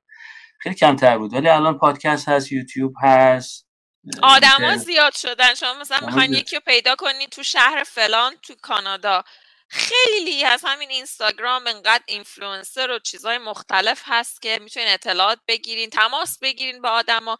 واقعا اون زمانی که ما اومدیم نیوزلند یه فورمای چیز آنلاینی مثلا ممکن بود یه چت بله. چیزی بشه کرد ولی اصلا اینکه بتونی واقعا با یکی اونجا زندگی کرده بری باش یه تلفن بهش بزنی باش صحبت کنی یا اینستاگرام پیداش بکنی باش مثلا ارتباط بر اصلا این چیزا نبود الان این انقدر اطلاعات زیاده یوتیوب هر جا شما می‌تونین کلی اطلاعات قبل از اینکه مهاجرت کنین به کشور بگیرین و بهتره که آدم کشوری رو بره که دوست داره توش هم زندگی کنه. یعنی حیفه که آدم مثلا دیدم دوستایی که مثلا رفتن مالزی و واقعا دوباره بعد از اون مثلا دوباره فکر کردن که حالا ما باید دوباره مهاجرت کنیم و این خودش خب یه پرسه سخت دیگه است. یعنی انگار دو بار مهاجرت کردیم ولی اگه آدم بتونه که جوون باشن پلان کنن فکر کنن به اینکه چه چیزهایی برای اپلیکیشنشون قوی شدنش نیاز دارن چه مهارت هایی لازم یاد بگیرن. مقالات فلان زبان اینا همه نیاز به یه برنامه ریزی داره. چیزی نیست که آدم احساساتی بگه که من الان می‌خوام برم هم شروع کنه ایمیل بزنه. این نیاز به پلان داره برنامه ریزی داره هدف گذاری داره و اگه اونجوری انجام بشه اون موقع واقعا می‌تونه تجربه خیلی موفقی باشه. چالش های خودش رو مهاجرت داره. یه سری چالش ها با هر نوع مهاجرتی میاد. ولی حداقل آدم این که بعدا که نگاه می‌کنه به مسیر می‌بینه که مسیر خوبی رو اومده. درست سختی هم داشته ولی به جایی رسوندتش که دوست داشته باشه. درست هم که میفرمایید. این که در واقع ریسک منیجمنت میشه. یه مقداری می‌تونید این مسئله رو کم کنید. خیلی خیلی نکته مهم و خوبی بود برای دوستانی که دنبال این مسیر هستن. به مهارتاش که اشاره کردید. خب خیلی خیلی چیزاست. من می‌بینم آدمی که میگه آقا من می‌خوام 100 میلیون بدم به فلان وکیل منو ببره کانادا. من میگم آقا اصلا همین امروز من شما رو برم دارم میارم اینجا. می‌خوای چیکار تو حاضر نیستی الان دو ساعت وقت بذاری بشینی یه چیزی رو مطالعه کنی یه document آماده کنی. وقتی گذاشتن اونجا می‌خوای کار بکنی؟ پس از الانی که تو ایران هستی واقعا باید کمی حتی فرهنگی آشنا بشی. یه کمی تلویزیون ها رو نگاه کنی مثلا شبکه هست از کشورهای مختلف رو ماهواره جای مختلف میشه نگاه کرد lifestyle رو دید. یه مسئله دیگه هم مسئله اعتبار سنجیه. ما ایرانیا متاسفانه یا خوشبختانه نمی‌دونم احتمالا متاسفانه یه ویژگی که داریم اینه که نمیگیم واقعیت و همه چیز هم نمیگیم. مثلا همین دوستی که من میگم در ایرلند دچار مشکلات اقتصادی شده بود. بعد می‌گفت من فلان دوستم توی دانمارک بود همش می‌گفت آقا عالیه من ایشون اعتمی دانشگاه آزاد بود. من این مونده بودم راحت می‌رفتم اون تحقیقات اصلا زندگی مزیت نمی‌شد خیلی خوشحالتر بودم اشتباه کردم. بود خب چرا اومدی؟ با کسی حرف می‌زدی قبل اومدن؟ خب حرف زدم دوستم تو دانمارک بود. گفت همش گفت همش میری مسافرت فلان. بعد جالبه میگه الان که من این فهمیدم ایشون مدت ها افسرده بوده توی بیمارستان بستری بوده اینجا. ولی هیچ اینا رو من نگم واقعا نمیگن. بنابراین راستی آزمایی کنید. بنابراین با دوستان مختلفی حرف بزنید. واقعا. با افراد مختلف. چون هر کی تجربهش متفاوته. خیلی ها میان نیوزیلند همه زندگیشون هم میان اینجا زندگی می‌کنن. خیلی هم مثلا من دیدم میان اینجا واقعا نمی‌تونن اینجا زندگی کنن و قطعا معیار آدمایی که میمونن و آدمایی که میرن متفاوتن و شنیدن اینکه شما و دونستنی که شما معیاراتون به کدوم دسته نزدیک تره اینکه شما یه آدمی هستین که فرزن حالا من نیوزلند مثاله خیلی جای دیگه. دوست همچین کشوری رو دوست دارین توی زندگی کنین یا مثلا یه جایی که یکم زنده تره فعال تره فلان مثل استرالیا. یا مثلا دوست دارین شرایط کانادا براتون اوکیه؟ یا آمریکا چطوره؟ به حال اینا یه تصمیمای بزرگیه تو زندگی و خیلی خوبه که روش فکر بشه و با آدمای آدم مختلف صحبت کنه که بتونه تصمیمی که می‌گیره بعدا مثلا دو سه سال بعدش دوباره مجبور نباشه که یه کار دیگه انجام بده دوباره اول شروع بکنه. همیشه می‌گفتن از نوجوانی یادم میاد جمله ایشونو می‌گفتم همیشه جور زندگی کن وقتی پشت سرتون نگاه می‌کنی نگی یکاش و همین که شما گفتید مهاجرت دوم سوم چهارم سخت داره متاسفانه به دلیل همینی که می‌خوان یک سلوشن شورت می پیدا کنن زود کلکو بکنن من خیلی از دوستانی می‌شناسم که با ما اومدن ایرلند الان سه تا چهار تا پنج تا کشور عوض کردن. همینجوری میرن جای بعدی میرن آلمان بهتر بشه می‌بینی نشد. میرن انگلیس بهتر بشه می‌بینی نشد. البته من مثالایی دارم که یک سیکلی رو رفتن تا رسنشون مثلا که دوستان دوستاش استاد دانشگاه آمریکا باشه دانشگاه خیلی خوب خب از ایرلند شروع کرد PhD اونجا گذرون رفت انگلیس رفت آمریکا تو یه ایالتی تو مؤسسه خیلی خوب postdoc بعد رفت تا الان مثلا آدمی که با گوگل پروژه داره با ناسا پروژه داره. یکی بدونیم رودمپ چیه؟ خیلی مهمه. اینکه واقعا دوست داری کجا باشی؟ این کسی که دوست داشته استاد مثلا دانشگاه فلان تو آمریکا باشه مسیرش رو درسته این ور ور رفته ولی احتمالا همه به هدف رسیدن به یه جایی بوده که از اول می‌دونسته یا کم کم تکامل پیدا کرده تو مسیری که رفته. ولی خب همه nemiتونن دوباره مهاجرت کنن. اگه به خصوص اگه تشکیل خانواده بدین بچه داشته باشین خونه داشته باشین زندگی را بندازین. واقعا اینا و کار. و اینکه آدم میاد یه جای استبلیش میشه و همیشه به این راحتی نیست. امکانش هست قطعا اگه کسی تمایلش رو داشته باشه و بخواد می‌تونه. ولی به حال کار آسونی نیست. می‌دونم شما time تون به سمت دیر وقت شدن داره میره. امیدوارم محدودیت نداشته باشید. داریم صحبت خوبی می‌کنیم. امیدوارم دوستان ازش استفاده خوبی ببرن. از طریق لینک های caption می‌تونید ما رو در شبکه های اجتماعی هم دنبال کنید. با عضویت در خبرنامه 321 پادکست هم هر یک شنبه علاوه بر اخبار پادکست سه ایده کوتاه دو نقل قول از دیگران و یک پرسش برای اندیشیدن در ایمیلتون دریافت می‌کنید.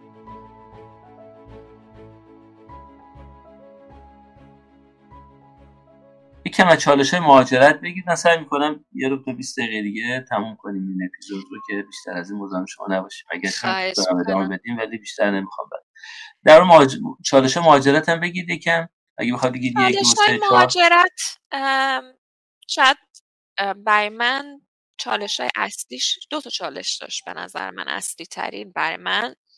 یکی کسب درآمد بود توی کشور جدید. حالا من به عنوان یه دانشجو که بتونم fund بگیرم و research م درآمد داشته باشم. چون من موقع زمانی که اومدیم همسرم PhD ش آماده بود و همه چی. من همجور اومدم و بعد خودم PhD apply کردم و fund گرفتم و اینا. خب این درآمد داشتن به خصوص برای کسی که تو ایران کار می‌کرده فلان و مستقل بوده مالی و فلان. خب آدم خیلی موضوع بزرگیه که آدم بتونه دوباره از لحاظ مالی خودش رو توی کشور جدید بله. و اینکه حالا دوری از خانواده. واقعا برای من ها طول کشید که بتونم. هنوزم کار آسونی نیست حالا گهگاهی هم توی استوریا می‌ذارم. الانم دوباره موشنال شدم ولی مثلا خودم شخصا سه سال پدر مادر رو ندیدم. به خصوص کووید شد نیوزلند مرزا رو بستن. قبل از اون خب ما همیشه سعی کردیم ایران بریم اونا می اومدن و این ارتباط وجود داشت. ولی خب با اتفاق افتادن کووید نه ما بریم. خصوصا نیوزلند که در بسته بودش که در بسته بود. هر کی می‌خواست وارد شه باید یه قرنطینه خیلی هزینه بره طولانی و فلان میگذرون و این باعث شد که این در واقع ارتباط قطع بشه. خب چالش دوری از خانواده خیلی سخته و همیشه آدم اون حسه رو به همراه داره. خیلی ها متاسفانه حالا به خصوص تو این دوره کووید دوستایی داشتم که مثلا خودشون جایی بودن خانوادهشون ایران کسی رو از دست دادن. خب اینا واقعا بزرگ و سختیه. ولی از یه طرفم مهاجرت انقدر آدم از لحاظ اگه بخواد و بخواد می‌تونه رشد کنه از لحاظ شخصیتی و از لحاظ کاری که که خیلی فرصت خوبی هم هست. یعنی اگه آدم بخواد دنبال این باشه چالش هایی که سر راش قرار می‌گیره هر کدوم میشه یه استپی برای رشدش. همین که آدم بتونه اموشنالی خودش رو منیج کنه توی وقت به خصوص ما ایرانی که خیلی ارتباط خانوادگیمونم تا زمانی که ایرانیم خیلی قویه و شاید بعض وقتا یه ذره ناسالم هم هست نسبت به این وریا که نگاه کنین ولی خب اینا فرصت هایی که آدم می‌تونه همین از از ذهنی خودش رو قوی کنه راههایی پیدا بکنه که بتونه با یه سری از این مشکلات کوب کنه. راههایی پیدا کنه که با این دلتنگی ها و فلان بتونه اوورکامشون کنه و اینا خودش همشون من خودم به عنوان آره به عنوان فرصتی برای رشد من خودم دختری که ایران رو ترک کرد تو سن 28 9 سالگی واقعا یک کاملا از نظر شخصیتی آدم متفاوتی بود و خیلی وابسته تر بود و الان خودم رو خیلی بیشتر دوست دارم به خاطر اینکه این چالش سالها جلوی رام قرار گرفت. همه فرصتی شد که دوباره فکر کنم که من کی هستم من چی می‌خوام از این دنیا. رو خودم کار کنم بیشتر خودم رو بشناسم. و در زم در مسیر اون راههایی رو پیدا کنم که بتونم خوشحالتر باشم. بتونم از چیزای زند... از مسائلی که تو زندگی هست بیشتر لذت ببرم از لحظاتم بیشتر لذت ببرم و واقعا حتما تو ایران هم آدم می‌تونه با این نگاه جلو بره با نگاه رشد و مسائلی که هست ولی برای من توی مهاجرت اتفاق افتاد و یه جوری افتادم توی مسیری که این فرصت ها برام پیش اومد. و هر کدومشون شد یه استپی برای رشد فردی. درسته. خیلی بقولی که دوستان که حتی از شهرستان به تهران تو ایران مهاجرت کرده بود میگم یه روز مهاجرت به اندازه چندین ماه شاید زندگی در شهر خودت برات رشد داره. ولی باید واقعا ظرفیت اینو داشته باشی. نباید به مهاجرت به عنوان یه راه حلی که فکر کنی خب از این گرفتاری آزاد شدن. خب میری توی فضای دیگه گرفتاری جدید داری داستان های جدید داری. دقیقا. اینو باید دقت بکنی. مثلا یعنی اف... بفرمایید بله، بله، بگی. میگم یعنی افرادی که خوشحال نیستن تو ایران فکر نکنن که میان مثلا یا زمین های افسردگی دارن. خیلی مسائل این شکلی. منتال هلت وقتی که مهاجرت می‌کنین بزرگتر میشه. اگه شما یه مشکل انقدی داشتین کوچیک منتالی تو ایران وقتی میاین میشه انقدر. به خاطر اینکه خیلی اون ساپورت سیستمی که تو ایران دورتون بوده و کمکتون می‌کرده که شما اون حسا رو داشته باشین الان همه برداشته شده. شما یه فردی هستین که باید اولش هم دوست ممکنه نداشته باشین. این شب نشینی و دوره هم یعنی اتفاقی که بر ما افتاد اینجوری بود که یهویی یه مثلا ما یه من همسرم یه کاپلی بودیم که کلی دوست دور برمون بود مهمونی می‌رفتیم فلان اومدیم توی شهر کوچیک بدون هیچ ایرانی. حالا من چند ماه اولم یه کازین داشتم که اینجا بود و با اونا بودیم ولی بعد از اینکه اونا رفتن یهویی تنها شدیم. و جمعه شب شنبه شب می‌شد هیچ کاری نمی‌تونستیم بکنیم. میمونیم توی خونه یا مثلا می‌رفتیم یه جایی یه رستورانی فلانی ولی باز اون حس ارتباط با آدما و چیزی که آدم توی معاشرت با آدما بهش دست میده وجود نداشت. و خب فکر کنین که توی این شرایط خیلی آدم می‌تونه بره به سمت افسردگی و همینجوری باید هی راههایی رو پیدا کنی که خودتو سر حال نگه داری active بمونی فلان تا کم کم اون network دورت شکل بگیره تا بتونی آدمایی رو پیدا بعد خیلی مشکل یکی از مشکلات اصلی مهاجرت که ممکنم آدم پیدا کنین ایرانی هم پیدا کنین که حالا خوشتونم باشون معاشرت کنین ولی انقدر آدما توی کشور جدید random ن اینه که پیدا کردن اون گروهی شما در کنارشون احساس خوبی دارین با اینکه شما توی گروه باشین هم خیلی گروه هم به خصوص الان که اینجا هم خیلی زیاد شده ایرانه ولی که شما می‌تونین وارد گروه بشین. ولی که اون آدمایی که اون چند تا آدمی که شما بتونین برین پیششون و بعدش که اومدین حس بهتری داشته باشین اینم کار سختیه توی خارج از ایران پیدا کردن. به خاطر اینکه تو ایران شما یه دوستاتون رو بر اساس آروم آروم پیدا کردین. هیچ فشار و اجباری نبوده. یهویی میان اینجا احساس تنهایی می‌کنین می‌خواین معاشرت کنین بعد وارد گروه میشین که می‌بینین اوه چقدر آدمایی که شاید اصلا تو ایران صد سالم که شده مثلا شما باشون یه چایی هم نمیخوردین بعد می‌بینین اینجا مثلا توی گروه دوستای مثلا دوستین با هم یا مجبورین باشون معاشرت کنین اولش.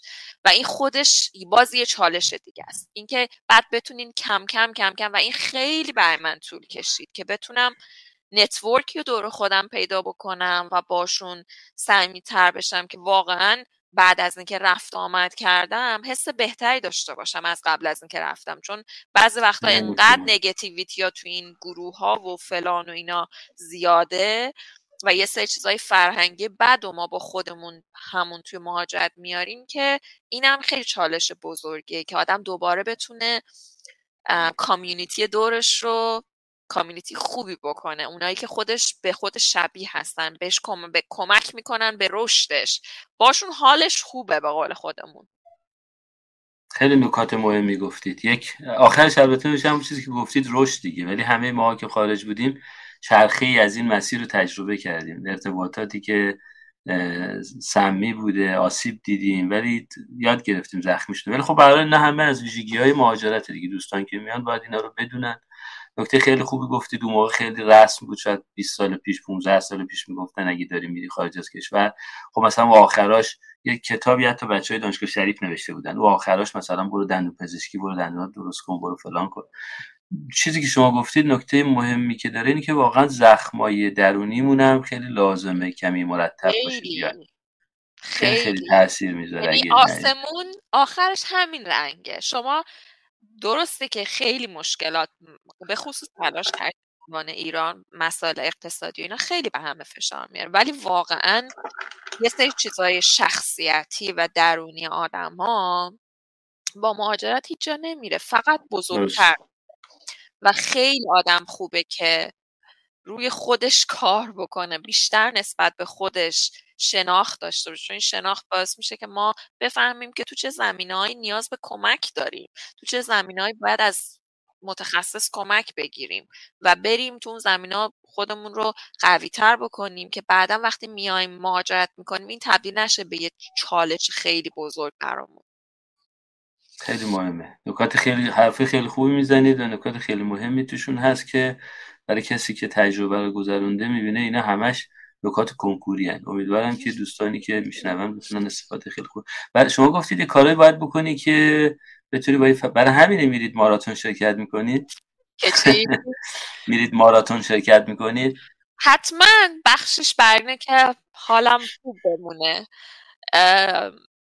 من خیلی چالش هایی که حالا من دوست دارم یوگا کار می‌کنید ماراتون میرید. بله دویدن حالا اینجور چیزا. برای خودم همیشه می‌ذارم چون که حس اچیومنتی که شما بعد از انجام این چالش ها به دست میارید بله. مثل مثل اینه که رفتین رتبه کنکورتون رو گرفتین و مثلا رتبهتون شده دو رقمی. چه حسی بعد اون تلاش بهتون دست میده و حس رضایت و جویی که واقعا به شما دست میده. چون یه هدفی رو خودتون گذاشتین بهش کامیتت بودین انجامش دادین و اچیوش کردین. و این تو همین من خودم به همه این چالش ها به این نگاه نگاه می‌کنم که اینا یه فرصتیه برای من که بتونم خودم رو هم از نظر جسمی و هم از نظر ذهنی قوی تر بکنم. و واقعا هم هر دفعه بعد از این چالش ها اتفاق افتاده. و حس رسیدن به هدفی که خودم بر خودم تعیین کردم. این خودشم یه حس جوی دیگه است. یعنی من واقعا این هفت مراتونی که انجام دادم توی ژانویه نمی‌تونم حسم رو توی اون درسته وقتی میگم بعضی ممکن خندهشون بگیره من 21 کیلومتر دویدم ولی من ندویدم. من میگم من پرواز کردم. حسی بود که هیچ وقت هیچ اتفاقی تو زندگی ممکن نبود اون حس به من بده. یه حس توی آماده سازیش خیلی مشخص بود. آره یعنی یه حس شادی و شعفی که من اون 21 کیلومتر رو واقعا از ته دل لذت بردم و از ماها اون حس خوبش با من بود و الانم که بهش فکر می‌کنم. همه چیز زندگی همینه. یعنی ما فرصت های بر خودمون به وجود میاریم و این چالش ها برای من این کار رو انجام میده. فرصتی به وجود میارم که دوباره به خودم ثابت کنم که من می‌تونم این هدفم رو اچیف کنم و این میاد خودش رو توی جای دیگه زندگیم نشون میده. توی زمینه کاری شخصی منتال هلت اینا همه کمک می‌کنه که من سالمتر بمونم و خوشحالتر بمونم. و استپای که یعنی اولین چالش که انجام میدیم می‌بینی خیلی سخته. این کامیتد موندن. همش جنگ بین نفس و آدم که خسته به بحانه های مختلف. به بحانه های مختلف. ولی اینا که ازش عبور می‌کنین واقعا یه آدم دیگه از خودتون می‌سازین. آدم خصوص... تری که می‌تونه با چالش های زندگی کام بمونه ولی باشون مقابله کنه راه حل پیدا بکنه. به شکل یک جذابیت زیبا تو زندگی بهشون نگاه کنه به جایی که درد سر. چون به هر زندگی آخر همینه دیگه. ما اینو تیک می‌زنیم میریم بعدی بعدی دقیقا خصوصا این که مادر باشی فرزند کوچیک داشته باشی شغل ای داشته باشی همسر داشته باشی بازم هنوز کامیتد باشی بری بدوی زیر بارون بدوی نمی‌دونم تو سختی بدوی ولی این همه اینا یعنی این یه نگاه خیلی جذاب و جالب به زندگیه. به که بیفتیم یه گوشه یا ناراحت باشیم و شکایت کنیم می‌تونیم بلند شیم یه کاری بکنیم یه حرکتی بکنیم. چرا مردم رو دعوت می‌کنید به چالش روی اینستاگرام؟ خاطر اینکه این تجربه دو من پارسال خب من یوگا رو انجام دادم. خودم و هم گفتم هم تو اینستاگرام سه نفر. من گفتم خیلی هم از زودتر اعلام نکردم. فکرم نمی اصلا دنبال این که نبودم که آدم دنبال خودم جمع کنم. ولی همون نزدیکش گفتم دو سه نفر گفتم میان. ولی تجربه دویدنم و اینکه توی لاکداون بود جیم بسته بود و من می‌دونستم که من برای اینکه حالم خوب بمونه باید یه چیزی بیشتر از یه پیاده روی معمولی انجام بدم. این بود که منو به سمت دو آورد و خیلی اتفاقی گفتم خب بذار همیشه دویدن رو دوست داشتم. به خصوص اول مهاجرت تنها کاری که منو کمک کرد که من سروایو کنم. چون ما تو زمستون اومدیم بارون هوای بعد همش ابری. مشکلات مالی نگرانی های مالی. حالا مشکل نداشتیم همون موقع ولی نگرانی های مالی. همه اینا بود. ولی من هر روز رفتم دویدم. هر روز 20 دقیقه می‌رفتم و توی ذهنم به خودم می‌گفتم که من می‌خوام اینجوری کنم من می‌خوام اینو اچیف کنم من می‌خوام این کار بکنم. هی هدف گذاری می‌کردم. و این این این هدف گذاری که بر خودم کردم واقعا به من کمک کرد که حالم تو شرایطی که خیلی می‌تونست مودم هی بره پایین و پایین بهم کمک کرد. برای من همیشه دو این حسو داره. یعنی دو یه جاییه که به من کمک می‌کنه من سروایو کنم. یه لاکدان هم همین حس بر من به وجود اومد. حس کردم که من خب خیلی به جیم وابستم. یعنی واقعا باید اون برم تو اون دوگ ورک میگن اینا که ورزش می‌کنم بعد مدتی معتاد میشم منم این حس رو دارم با ورزشم. من معتاد ورزشم. و وقتی که لاکدان شد و جیما بسته شد فکر کردم که حالا چه کار دیگه می‌تونم انجام بدم که اون حس اکتیو بودن رو برای من داشته باشه چالش برانگیز باشه و گفتم که دو رفتم نگاه کردم دم یه مار... هف... در واقع مسابقه ماراتون آکلند به خاطر لاکدان یکم عقب افتاده افتاده ژانویه. معمولا هر سال توی اکتبر و ایناست. افتاده ژانویه و منم اون موقع فکر کنم اکتبر بود. سه ماه داشتم که خودم ترین کنم. و این شد خیلی انگیزه خوبی. رفتم program پیدا کردم عین program رو follow می کردم مثلا می‌گفت از اینجا امروز انقدر کیلومتر بود و انقدر استراحت کن دو روز استراحت کن. این approach تون هم جذابه. آره. بعد آره. بعد و بعد در آستانه چل سالگی هم بودم. همه اینا با هم. دیدین آدم من دوست داره که انگار یه این milestone های چل پنجا فلا این آدم یه حس متفاوتی داره به تولدش. و گفتم که این خیلی فرصت خوبی که یه کار بزرگ برای خودم انجام بدم که باعث میشه که بعد از اینکه تمامش احساس بهتری داشته باشم. حس, حس کنم که من خوبم من قویم من می‌تونم به گلام دست پیدا بکنم. و همینطورم شد واقعا. اون مسابقه یه واقعا یه فرصتی بود که من دوباره به خودم ثابت کردم که می‌تونم اون گلایی که برای خودم می‌ذارم و برسم و اون حس اچیومنت و اون حسی که من توی اون مسابقه داشتم با هیچ چیزی من نمی‌تونم. من میگم به هر کی به من میگه میگم من پرواز کردم اون مسابقه. چون احساس می‌کردم انقدر لذت دارم می‌برم مثل آدمیه که داره پرواز می‌کنه. دو تا بال داشتم. با اینکه به نظر خیلی سخت می‌رسه برای همه. 21 کیلومتر دویدی سربالایی سرازیری فلان. ولی حس خوبی که به من داد واقعا با هیچ چیز قابل مقایسه. و من بازم و بازم از این کار انجام میدم چون که دنیا برای اینه که ما بتونیم لذت ببریم. و اگه کارهایی رو آدم می‌تونه برای خودش هر کسی هم متفاوت چیزایی که بهش حس لذت میده. ولی آدم برای من چیزای ورزشی و چارش های ورزشی چیزیه که پشن دارم و وقتی هم در بهشون می‌رسم خیلی خیلی حس خوبی بهم دست میده حال خوبی دارم. برای من منتال هلت از نظر منتال هلت من اینجور چیزا خیلی برام کمکم می‌کنه. در چرا چرا که نه. چرا ملت رو برای چالش یوگا دعوت می‌کنید؟ والا چون که دیدم که خیلی مزایا داره و خیلی وقتا شاید بعد دیدم که مثلا شاید دوستای من توی این گروه یا اینستاگرام من دیده باشن که من این چالش رو انجام دادم. و همیشه در مورد حسام حالا می نویسم و توصیه که مثلا میگم به بچه ها که چجوری بوده گفتم که بهشون بگم که من دارم این کار رو انجام میدم و اینکه تجربه تجربه باشون به اشتراک بزنم و بگم که می‌تونه چقدر بهتون کمک کنه.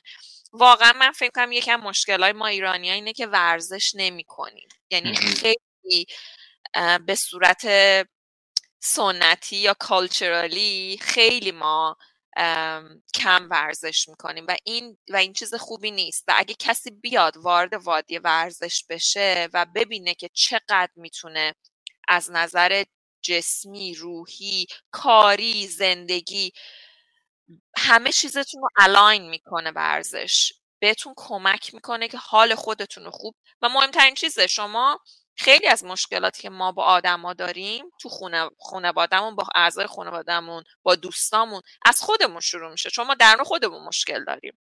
اگه ما بفهمیم که مشکلاتمون چیه و بتونیم باشیم خیلیاش از استرس میاد از نگرانی دلشوره و اینا همه چیزایی که با ورزش می‌تونه آدم خیلی با... من مدیتیشن می‌کنم. هر روز صبح که بلند میشم مدیتیشن می‌کنم. به خاطر چی؟ به خاطر اینکه به من کمک می‌کنه که با مشکلاتم بهتر برخورد کنم. به من کمک می‌کنه که اون قرص افسردگی رو که خیلی ممکنه بخورم من اونو نخورم. این حس خوب رو در من ایجاد می‌کنه. بتونم با آرومتر باشم. بتونم با بچم درست رفتار بکنم. خیلی چیزایی که آدما پرخاشگر میشن عصبی میشن فلان. واقعا مدیتیشن با همه اینا افسردگی ها رو کم می‌کنه. با همه اینا و این من این چیزها رو بر خودم پیدا کردم و وقتی که شما پیدا بکنین چیزایی رو که هر کی هم باید این چیزها رو بر خودش پیدا کنه. ممکنه با موسیقی زدنه. با موسیقی گوش کردنه با کتاب خوندنه با پیاده رویه با معاشرته. ولی آدم باید چیزهایی رو که حالش رو خوب نگه میداره. چون زندگی واقعا انقدر مشکلات زیاده. مهم هم نیست کجای دنیا زندگی می‌کنیم هر دفعه یه چیزی میاد و ما باید راه های مقابله با این مشکلات رو یاد بگیریم برای خودمون با توجه به شخصیتی که داریم. و برای من ورزش همیشه یه چیز بزرگه. کمکم می‌کنه که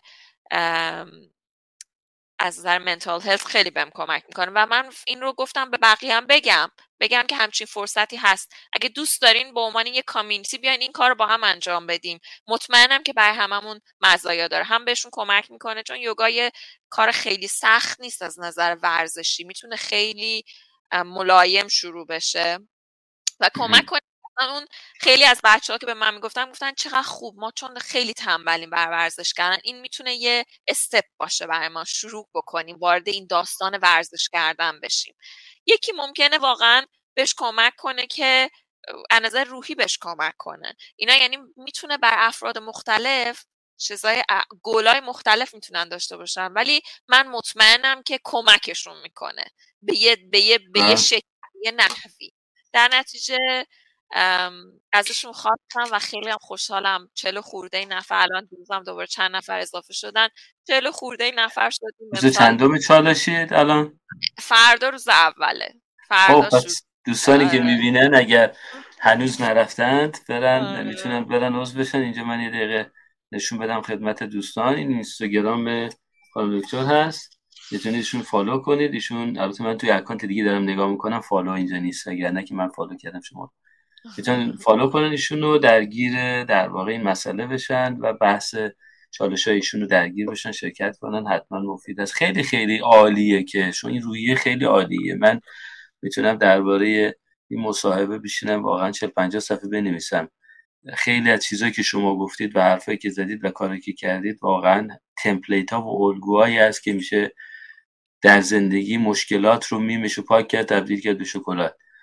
میشه زندگی رو یه چیز دلپذیر کرد. میشه کاری کرد که هدف زندگی رو بفهم هدف زندگی همینه که اساسا ما با موضوع مختلف روبرو بشیم بتونیم از اینا چیزای دلپذیری بسازیم و لذت ببریم ازش. و خیلی خوب میگید که واقعا مهم نیست کجا هستیم.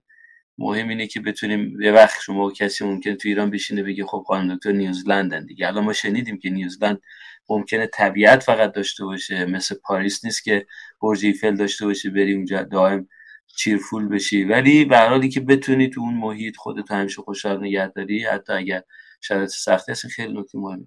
من آخرین موضوع خدمتتون خواهم که کنیم به این فقط می‌خواستم یه چیز بگم که زمانی ما می‌تونیم نگاهمون به این چیزا عوض بشه که مایندستمون عوض بشه. یعنی ما واقعا روی مایندستمون کار بکنیم. ما, ما همه این چیزا توی زندگی ها هست ولی ما باید بتونیم من خودم یعنی واقعا بهش اینجوری نگاه می‌کنم که این فرصت من یک بار فرصت دارم زندگی کنم. من, من, این آدم نبودم. من ممکنه ده سال پیش 15 سال پیش مریم دیگه بودم که اگه با مشکل مواجه می‌شد غور می‌زد خسته می‌شد فلان.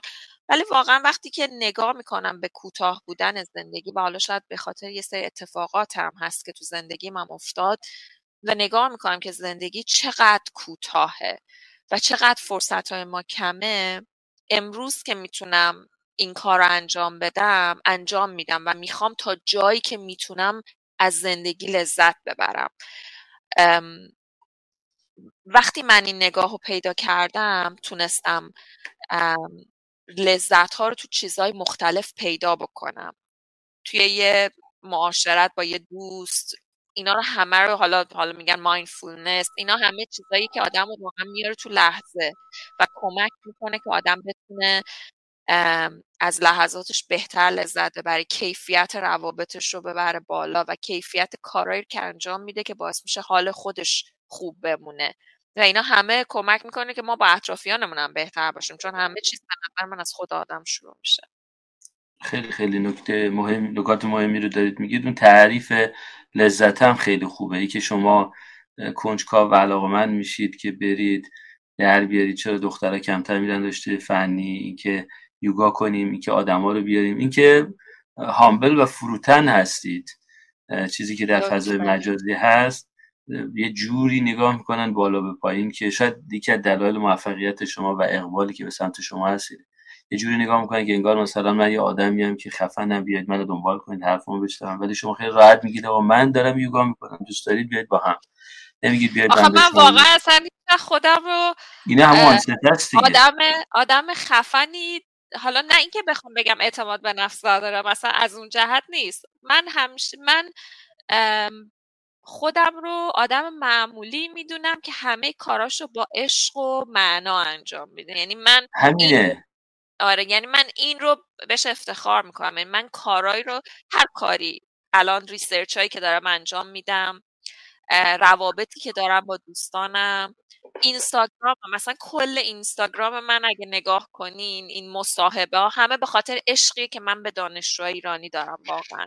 یعنی من واقعا این احساس دین رو همیشه به بچه های ایرانی چون من ایشان فرصت نداشتم اونجا استاد باشم و لذت و استاد بودن و تدریس کردن و این ور پیدا کردم.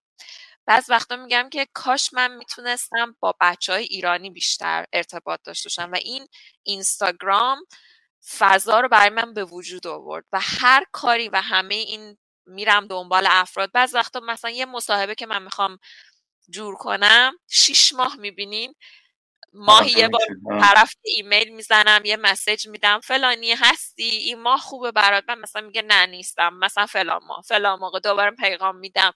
و تا اینکه بتونم اون طرف رو همه به حال همه با time من که نمی‌تونن کار بکنن. busy هستن زندگی دارن کار دارن. و و این content تولید کردن و همه این چیزا بر اینه که من عاشق اینم که بچه ها یه چیزی یاد بگیرن و بتونم من این به خاطر امکاناتی که من اینجا دارم بتونم یه کمکی بکنم. یعنی تمامش همینه.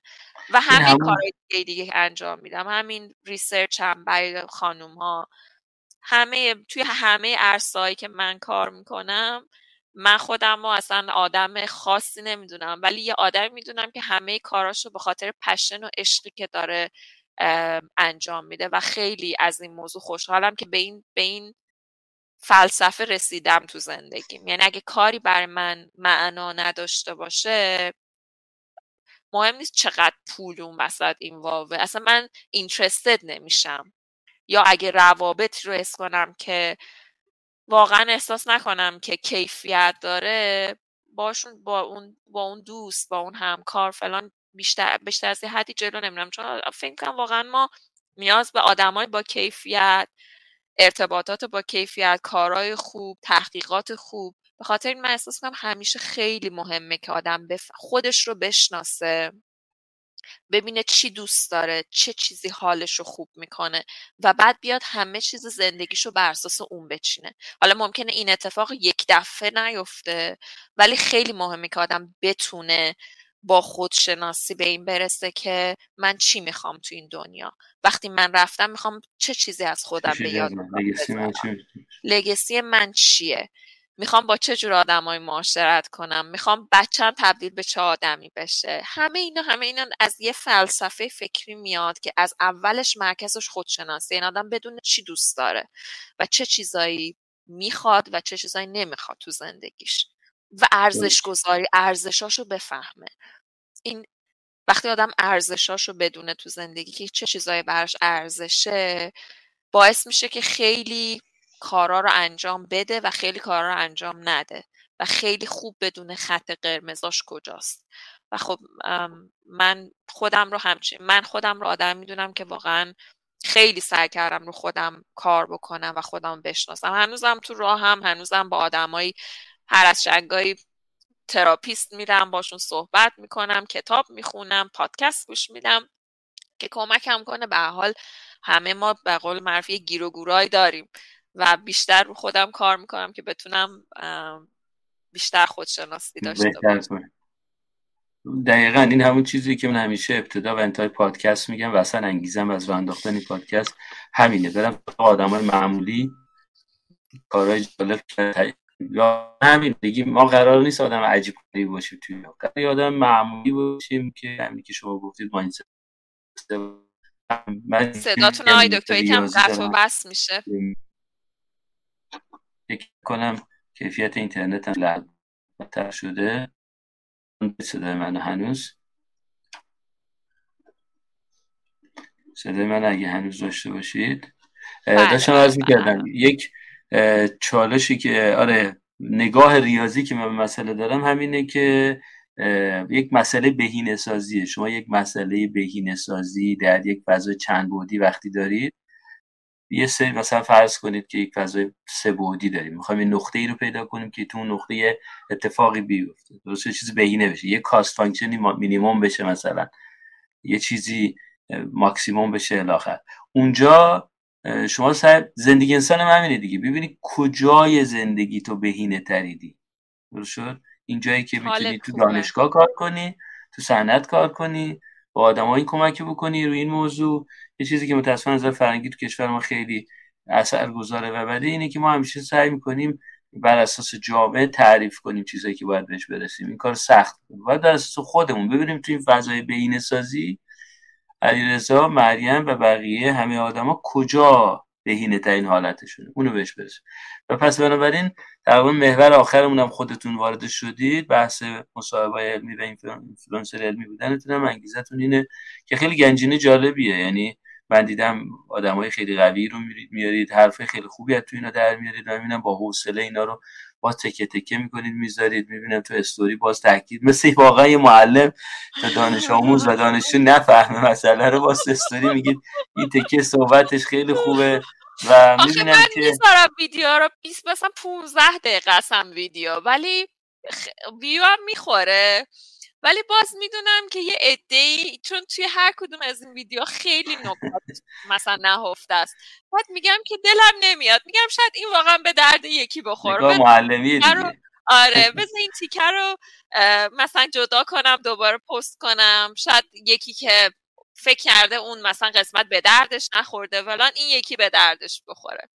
و واقعا این, این کار حس لذتی که بهم میده مستمره. یعنی حس می‌کنم که دارم برای بچه های ایران که به حال به خاطر خیلی از مسائل از دنیا از ارتباط با دنیا قطع شده براشون من خودم و این پل ارتباطی می‌دونم. بین یه سری ایرانی های موفق که گنجینه هستن از تجربه و دانش و علم و یه سری بچه که واقعا تشنه این دانشن تشنه داشتن این اطلاعات هم. مثل شما که الان کاری که می‌کنین می‌خواین یه سری اطلاعات رو ارائه بدین به بقیه که بتونن از تجربیات استفاده بکنن و تصمیم های بهتری بگیرن یا نگاه متفاوتی داشته باشن یا هرچی ولی منم خودم رو این, این فردی می‌دونم که حالا به حال به خاطر شرایطی که دارم اینجا می‌تونم یه ایمیل بزنم به یکی بگم فلانی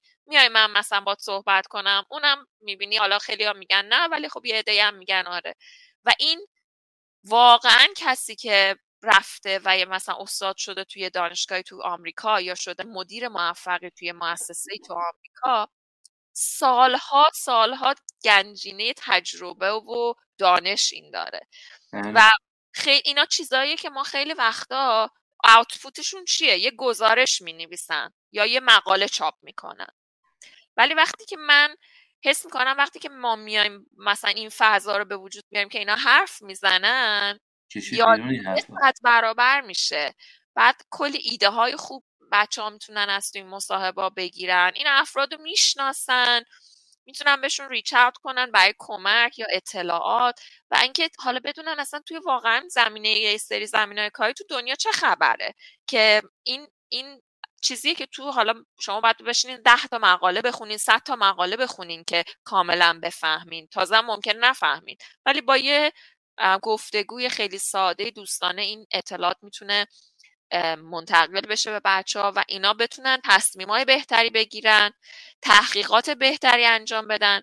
یه چیزی که من رنج می‌برم توی مسئله تحقیقاتی اینه که خیلی وقتا بدون آگاهی فقط میرن یه موضوع بچه ها پیدا می‌کنن. یکی از هدفهایی که من دارم واقعا اینه که بفهمن که انقدر دنیا گسترده است و فضای تحقیقاتی گسترده است که شما باید بگردین جایی رو پیدا کنین که علاقتونه. یعنی واقعا باید اون تحقیق عاشقش باشین. بدونین چرا دارین انجام میدین. اون وای که میگن why you need to know your why. واقعا دارین به, چه دلیل دارین تحقیق انجام میدین؟ خیلی وقتا یکی میره یه پایاننامه دکترا هم انجام میده. آخرش هم می‌خونی نمی‌فهمی خودش درست فهمیده چی کار کرده نه درست می‌تونه بنویسد نه درست می‌تونه بیانش کنه.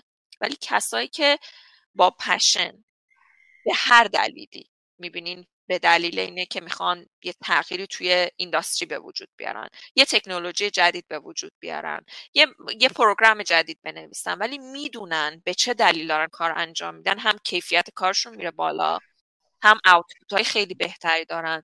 و من به نظرم واقعا شنیدن زمین های تحقیقاتی کاری این افرادی که خیلی ممکن از ما دور باشن توی کشور دیگه باشن به ما کمک کنه که دایره نگاهیمون رو وسیع تر کنیم با موضوعات بیشتری آشنا بشیم و از توی اینا بتونیم جایی رو پیدا کنیم که ممکنه اون پشن رو توی ما به قول معروف ایگنایت کنه و کمکمون بکنه کار رو انجام بدیم که برامون مینینگفول تر باشه. درسته.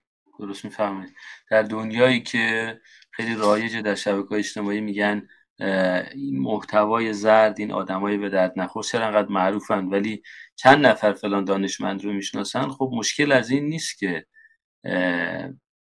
مردم چرا اینو می‌شناسن. مشکل از اینه که چرا آدمایی که حرف رو گفتن دارن حرف نمی‌زنن؟ چرا آدمایی که می‌تونن حرف این آدمایی که حرف رو گفتن دارن رو نمیارن بیرون؟ کاری که شما می‌کنید خیلی ارزشمنده که این فضا رو به وجود میارید. وقتی من پادکست اپیزود اولش رو می‌خواستم با دکتر فتی برم ایشون گفتن که خب آخرش اینه که حداقل این حرفا رو مکتوب دارید می‌کنید دیگه. یه جای مکتوب هست حداقل ما خودمون این سال بعد میایم نگاه می‌کنیم میگیم که ما چقدر از زندگی خودمون مکتوب داریم. حداقل این سال بعد میایم نگاه می‌کنیم میگیم که این حرفا رو می‌زدیم طرز فکرمونی بوده الان شدیم چی الاخر. تقریبا داریم نزدیک به دو ساعت از لایومون می‌رسیم. پنج دقیقه دیگه مونده. نرمال یک ساعت و یک ساعت و 20 دقیقه نیم میریم. حرف شما صحبت با شما اینقدر جذاب بود که ادامه پیدا کرد. البته حتما من دوست دارم توی اپیزود دیگه بعدا با یه فاصله ای شاید یک دو ماه آینده چند وقت آینده در وقتی در دست هست بودید متمرکز روی موضوع حرف بزنیم. امروز من سعی کردم همه چی رو کاور کنم. بعضی جا اسم کردم که حرفاتون مجبوریم کات کنیم که برسیم به موضوع بعدی. ولی با این حال استادید دیگه. خیلی خوب و شمرده حرف زدید. من می‌خوام از دوستانی که اپیزود رو دیدن یا یه بار دیدن یا هر بخشش رو دیدن بخوام که واقعا دوباره برید بشینید این اپیزود ببینید. دفتر قلم بذارید جلوتون پاس کنید یادداشت کنید. واقعا به نظر من از میشه. خیلی صحبت های خوبی بود تجربه بود دانش بود تومنینه بود فروتنی بود و فرمول مسئله زندگی اینه که فرمولایی هست که کمک می‌کنه با ما. باید اونا رو در بیاریم استفاده کنیم. صحبت آخر خانم دکتر. صحبت آخر. در واقع حرف آخرتون بر این پادکست بر این اپیزود. حرف آخرم. اینی که همین حرفی که زدم و یه بار دیگه روش تاکید می‌کنم که کاری رو انجام بدین که حس خوبی براتون به وجود بیاره. تو همه ارکان زندگیتون این رو شاید حالا نصیحت نمیگم ولی توصیه من شاید به بچه اینه که فکر نکنیم که حالا ما میریم این فوق لیسانس رو یه موضوع مستر انجام میدیم حالا بعدا یه کار بهتر انجام میدیم. همین لحظه ای که توش هستین رو سعی کنین اون لحظتون رو اون هدفتون رو اون قدمتون رو توی مسیری بردارین که حالتون رو خو... اول اینکه خودتون رو میش بشناسین بفهمین چه چیزایی دوست دارین و تو مسیر گام بردارین. چون اون وقت زندگی جوری میشه که بیشتر می‌تونین ازش لذت ببرین. همیشه خبرهای بعد اتفاقای بعد اتفاقایی که ما نمی‌تونیم جلوش رو بگیریم میفته ولی آدم بتونه باونس بک کنه بتونه برگرده از اون اتفاق دوباره زنده زندگی کنه. و از اون لحظاتی که سالمه دوروبری های سالمن. چون خیلی وقتا ما به قول اینا گراتیتود نداریم گریتفول نیستیم از چیزهایی که داریم و نمیبینیمشون. ولی آدم اگه واقعا نسبت به چیزهایی که داره نگاه کنه ببینه که سخت بالا سرشه خانواده ای داره که دوستش دارن. به حال مشکلات زیاده. ولی خیلی چیزا هم داره که براشون شک گذار باشه و باشون خوشحال باشه. اینا رو آدم اکنالج کنه و در مسیر هدفش حرکت کنه. تو مسیری که خیلی وقتا یه مشکلی که شاید کالچر ایرانی هم بیشتر تو این سالا برای ما به وجود اومده اینه که ما خیلی به خودمون فقط فکر می‌کنیم. یعنی ما همه چیزمون دنبال اینیم که همه چیز رو بر خودمون داشته باشیم. یکی از راههایی که آدم می‌تونه خوشحال باشه اینه که برای بقیه کاری انجام بده. لحظه ای که حس کردین که خیلی افسرده این فکر اینو بکنیم برای کی می‌تونین یه کاری انجام بدیم اون انقدر بهتون حس خوبی میده که سریع مودتون رو تغییر میده. حالا ممکنه این کار یه تلفن باشه یه پیغام به یه دوست باشه که چند وقت ازش خبر نداری یا می‌دونی گرفتاره یه کسی رو از دست داده یه مشکلی داشته. ولی اون حس کمک کردن به آدما و یه کاری رو انجام دادن و در جهت هدفتون و اون چیزایی که باش به اصولی که بهش اعتقاد دارین حرکت کنین خیلی زندگی رو می‌تونه واسه آدم پرمعناتر بکنه. بسیار ممنون. بسیار بسیار صحبت ارزشمندی بود. جمله شما من یاد حرف آقای دنیوش در کتاب خلق و نفرت که کتابش ترجمه کردم میندازه که میگه به همون اندازه که مصرف می‌کنید سعی کنید تولید کننده هم باشید. یعنی امروز اگه یه ساعت کتاب خوندید می‌تونید یه ساعت یه چیزی تولید کنید یه چیزی بنویسید. این خیلی خیلی تمرینای خیلی خوبی است. بسیار خوب. خیلی ممنون. ما تقریبا ساعت 11 شب نیوزلند باید باشیم. خیلی ممنون بله. با همه مشغله ها در این تایم مجروز معمولا آخر روز آدم انرژی نداره ولی شما کاملا پر انرژی و سر حال و مثل یه استاد واقعا همه چی رو توضیح دادید. خیلی ممنونم از حضورتون. امیدوارم که مفید برای دوستان باشه. دوستان در پایان اپیزود سوم از پادکست من علیرضا دهقانی در روی یوتیوب هستیم. خب، مهمانمون خانم دکتر مریم مورد نژاد از نیوزلند بودند. حرف خیلی خوب بود می‌تونید استفاده کنید. لطفا کامنت بذارید هر مطلبی که دارید در تو این اپیزود یا اپیزودهای بعدی مهمانی اگه می‌خواید من باش صحبت کنم لطفا معرفی کنید. like کنید ویدیو رو کمک می‌کنه دوستان بیشتری بتونن ببینن. اگه به کانالم subscribe کنید هم کانال دیدش بیشتر میشه هم من خوشحال میشم حتما از این کار شما. خیلی ممنون از همه و به خانم دکتر خداحافظی می‌خواید بکنید. قربان شما. خیلی ممنونم از این فرصتی که فراهم کردین که بتونم صحبت کنم با شما و یه سری تجربیات همون در میون بذارم. خیلی ممنونم آقای دکتر. استدا می‌کنم لطف شما بود. منم خداحافظی می‌کنم از دوستان.